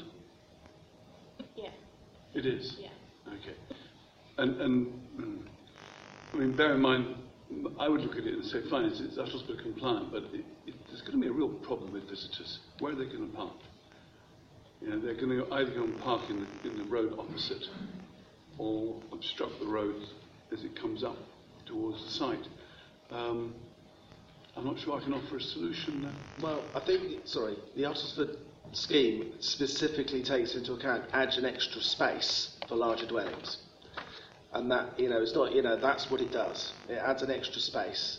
And to be honest with you, that's always going to be the situation on development such as this, in terms of this is a, you know, this is a, this is the type of site that we need to be allowing to be developed, with these type of develop, this type of dwellings. Construction, I can understand Councillor Giles and, and the parish's concern about, about the construction issues, but once it's there, I think in terms of car parking spaces, compliant garages, I'm assuming we've got a condition which says you can't convert the garages. Uh, if not, yeah, I mean, and it's not an issue, but I mean, the, the most important thing is that we have that. So therefore, then the garage is retained as a car parking space, and then you really have done it. It's not like the previous schemes where a little bit of, you know, there may be a little bit of contrivedness carried involved in where this is purely does provide enough parking for the site. And the, the visitor situation is always going to be the situation. And I don't think we should be going any further than that, to be honest. Councillor Freeman. Yeah, which is plot one and plot two? I can't read it from here. That's one, okay, fine. Okay, my point, Madam Chairman, is that looking at the plans that are, looking at the ele- try again, looking at the elevations that are on the web on our, our website, they, the houses seem to be built so they're looking into each other's windows. Um, uh, if, do you have any elevations there, please, that we can see? Uh, well, that's not the same as what I've got here. Fundamentally different, actually. Am I on the right planet? Well, that's right. Okay, let me go back to the drawing board and see where I can find. Okay. Anybody else? Councillor? One? Oh, sorry, Councillor Bagnall. Just a quick question on, on the plan. So I'm, I'm looking on the website at the block plans, and it seems to be different to what's up there. Am I looking at the wrong thing? I can't see a T junction. I can see plot one and plot two. Have you got, when you're looking at it, does it say Handgate? Sorry, does it say what? Handgate to your, to the right of the, Uh, I've got Brambles as a property. no, you should have Daisy Cottage to the left. Just looking at it. Okay, no, I don't think you're looking at that. It looks like, it's according to the sheet, I've got the right number.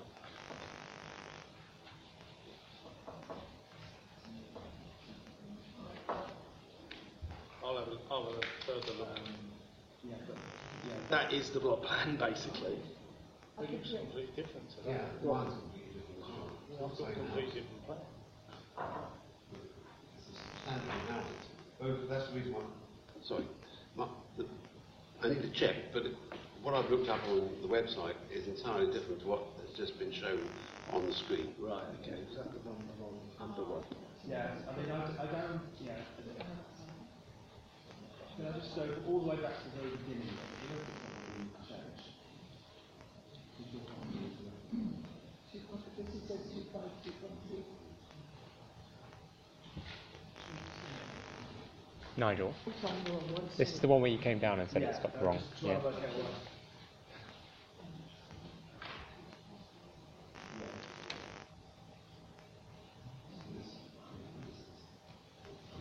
When the when the agenda was originally set up, this is why it's cons- that's why it's it's odd that it's the two members that the two members that were the one at the site visit seem to be blind. on. It's not a criticism of you not being on the site visit, because there is an issue that there was a, a mix-up initially on the reference number, and it's still the same reference number. Yeah, you're looking. Yeah. It's, it's on the on this list, on this list, on this speakers list, which I don't know what your speakers list says. Two, three, four, two. And the I got Oh, two, yeah, four, that's five, it. two. Yeah. So the reference number on the front sheet hasn't been changed. That's all it is. So, so, so yeah. If you go to here, so I can understand. So, So what, what is the correct number? The correct reference number is two, four, five, two. Yeah, But that's that's in fine. wrong. two four two. Right. Okay. So the front on the front. Yeah, okay. Just to confuse everybody, it's two, it's, it's two, three, four, two. Right. Two, Yeah. three, four, Four, two. two, two, Two, three, three, four, four, two. Right. And you can understand why there's a mix-up in numbers. Two, three, four. The other one, the other one's in seven. The other one is That's the as as well. well, That's, which that's the would have been problem. handy if that That's was probably, something next- completely that's probably next then.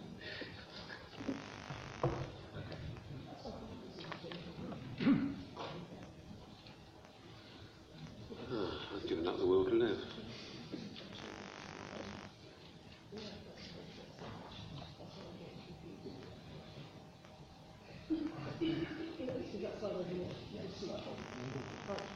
Are you okay, Councillor Bagnall now? Does that make sense? Yeah. Sorry, Councillor Lemon. then Gerald. Thank you, Chair. I'd like to propose that we accept this planning application, but with a condition about the um, construction vehicles at the time of the building. Could I also suggest that we also have one about the conversion of the garage as well? Okay, thank you. Happy to second. Have the second, okay. So we have a proposal to approve this application, proposed by Councillor Lemon, seconded by Councillor Gerard. All those in favour of accepting this proposal? One, two, three, four, five, six, seven, eight, nine, ten. Ten in favour and uh, any against? Or are you abstaining? I'm abstaining because I haven't actually managed to see it on here. Okay. Righty ho. I'm not sure which planet it's on, but I haven't yet found it. I'm sorry. You want to, I need a break. Can we just have a, just having a quick adjournment? So if you'd like to, have a quick, just Please hold, your meeting has been temporarily adjourned.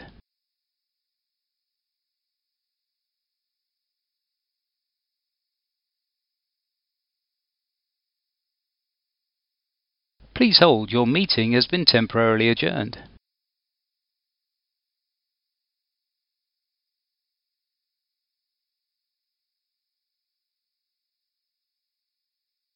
Please hold, your meeting has been temporarily adjourned.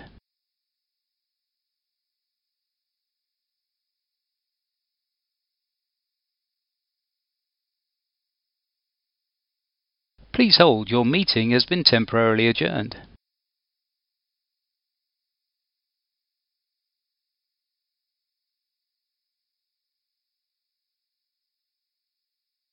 Please hold, your meeting has been temporarily adjourned.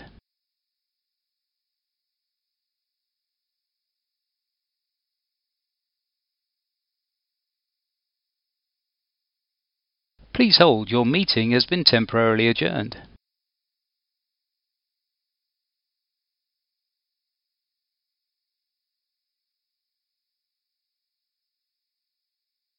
Please hold, your meeting has been temporarily adjourned.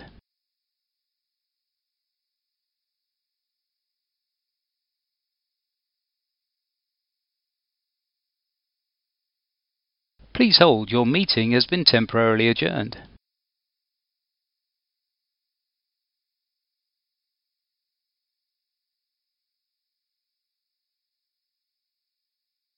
Please hold, your meeting has been temporarily adjourned.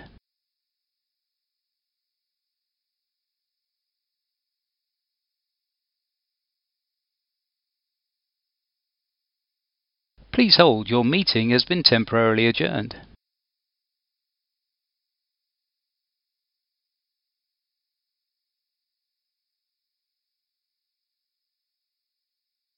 Please hold, your meeting has been temporarily adjourned.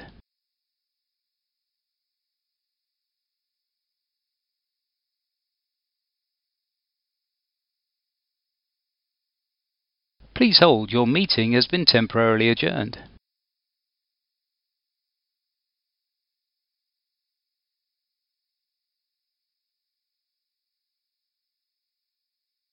Please hold, your meeting has been temporarily adjourned.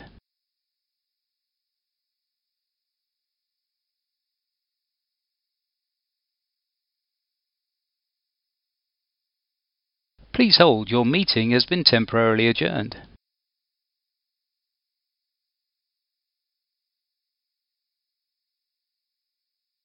Um, we're moving on to item nine now. We've sp- spoken to, um, uh, so we're not going to, we're going to um, carry over item UTT 19104, sorry, six, no, let's get the numbers right, 1064, um, land at Homewood, White Ditch Lane until maybe January? Or January. Um, given our timings, it's the timing. We, we, we need to get out of here this evening, don't we? You know, as opposed to be going on late. But, yes. So we're moving on to item 9.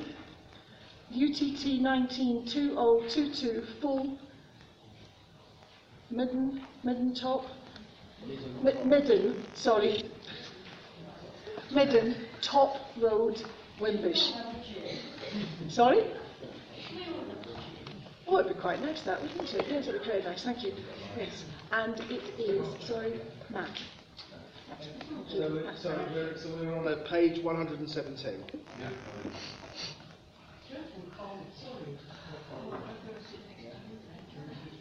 They are, they are the applicants for this application. And it's mum. Yeah.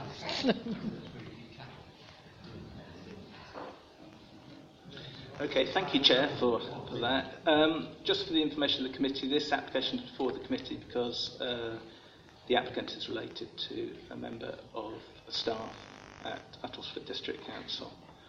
Um, the application is for a change of use from a holiday let to a single dwelling. The application site lies to the south of Top Road and to the east of Wimbish Green. Uh, if I move on to the photos, it's accessed by a road that runs off Top Road. The access road, which is picture one there, the access road leads to a concrete hard standing, which is picture two, which is used for parking and turning. To the east and north east of this hard standing sits the application building. The application building is an L-shaped, single-storey, black-painted, weather-boarded building, which is currently used as a holiday let. To the south of the application building is a meadow, and to the east and north is mown lawn. Warner's farmhouse and a number of other outbuildings lies to the west of the access road. The applications for change of use, uh, and this is the building. There'll be no increase in scale, footprint, floor space, or, appear- or appearance is involved in the application. It's just for the change of use. As it is, the appearance respects the Essex design vernacular and complements surrounding building's character. Therefore, it's considered that no harm is caused to the countryside in terms of encroachment or detrimental effect on rural character. There's also no change to access arrangements or parking. Therefore, the application is considered to accord with local and national planning policy and is recommended for approval with conditions. Thank you very much, Matt. Um, open this to Councillor Freeman. Yeah, my, my only concern about this, Madam Chairman, it was for holiday let and it's now going to be turned into a permanent dwelling, is whether the insulation and build standards are suitable for a permanent dwelling. Because very often the places for, for lettings are distinctly substandard, they're not suitable for all year round habitation. So what are we doing about that?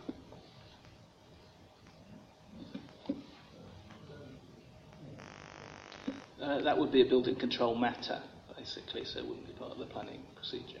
I'm aware that it's a building control matter, thank you. Uh, but on the other hand, it will become a permanent dwelling if we give this consent, and people will live there all year round. And if it's damp, if it's got condensation, of course inadequate, but whatever, there's nothing to make building control look at this. Of course, it's built, it's a done job, it's a done deal. They're not going to come and inspect this again with a different hat on. So I think that's something which we do need to consider. Of course, people could be living there, young children, inadequate heating, inadequate ventilation, inadequate insulation, inadequate damp-proof courses, whatever, I don't know. That's my only concern. Building reg consideration. And although I'm not even, I'm not saying that that would be the issue, but that is not a planning consideration. It is a building control consideration. It has been an annex in the past as well, so someone has lived there, you know, you know, 24/7 if you like as well. So it's had a history, you know, as the needs for the building has changed through the period. So someone has permanently lived there in an annex accommodation situation. Anybody else? Do we take Councillor Bagnall? Well, I, I have the same concern, so I've written down here about building control regs. So the question is, is there anything we can do as a condition that ensures that it's uh, a suitable dwelling for the future, as Councillor Freeman points out? So is there anything we can do? No. So we either accept it or refuse it. Yeah, and, and I would say, you know, this is a complete, as far as I'm concerned, it's a complete no-brainer. It's an application where someone's been using it as an annex, then it was a living, then it was a, a holiday let, now they want to use it for permanent rent. So it has been it has been accommodation for people. But having said all that, it is not a planning consideration. I'm not dismissing that as an issue, but it's not for this. It's not for a planning consideration. Councillor Reeve. I propose that we accept this uh, proposal. Thank you very much, Councillor Reeve. Councillor Pavitt, is that seconded? Thank you very much. Do you want to say? Well, I was going to say, I, I'll second the motion. Right, thank you. Two seconds. That's wonderful. Thank you very much. No, it's okay. I didn't notice you were looking down. Um, therefore, we have a proposal to um, accept this to accept this application, seconded by Councillor Pavitt. All those in favour of this application to approve? One, two, three, four, five, six, seven, eight. Against? One. Two. No, Okay. one abstention. One abstention. Thank you. Thank you. Um, I'm just going to take number 10. Oh, sorry, but I'm just going to take number 10. And it is Nigel. And it is, if somebody can click the button, please. UTT 19 2442, full application, electricity substation 3, Chesterford Research Park. Okay.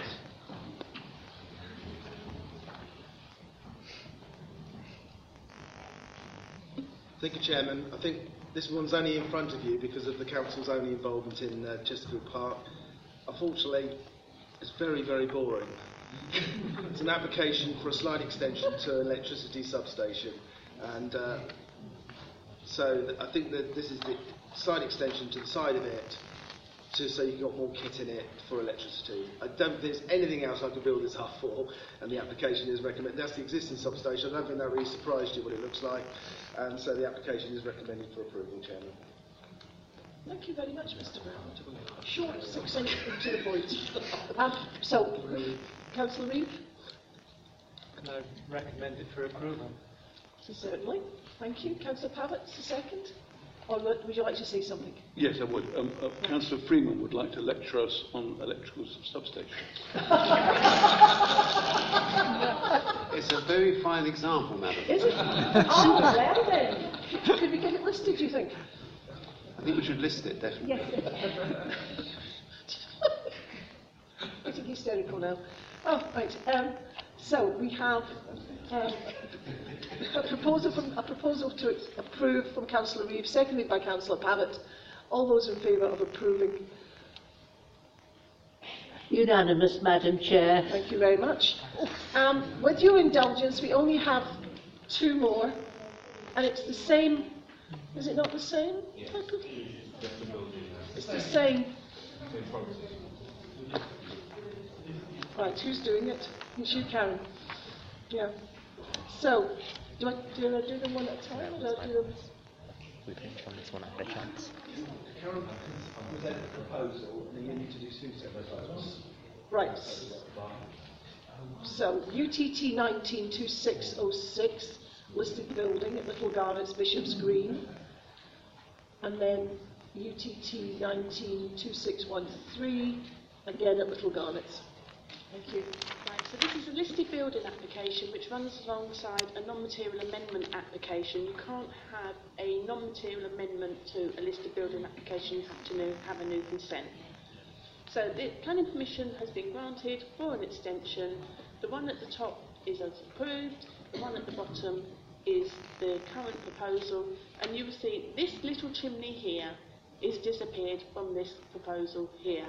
So that chimney there is disappeared from that proposal there. and in place of the chimney, we, which is this one here, is disappearing, we're going to have another window. It's recommended for approval. Sounds very nice. So the first one is to do. So the first thing you're doing is considering the revised, a new listed building consent application. Councillor Reeve. Can I please propose that this be approved? Thank you very much. Do I get a, can a second? Councillor Gerard. Thank you very much. All those in, favour? so it's put, listed, um, so there, um, it's listed, yes. Um, I think I am now. Proposed by Councillor Reeves, seconded by Councillor Gerard. All those in favour of approving this application?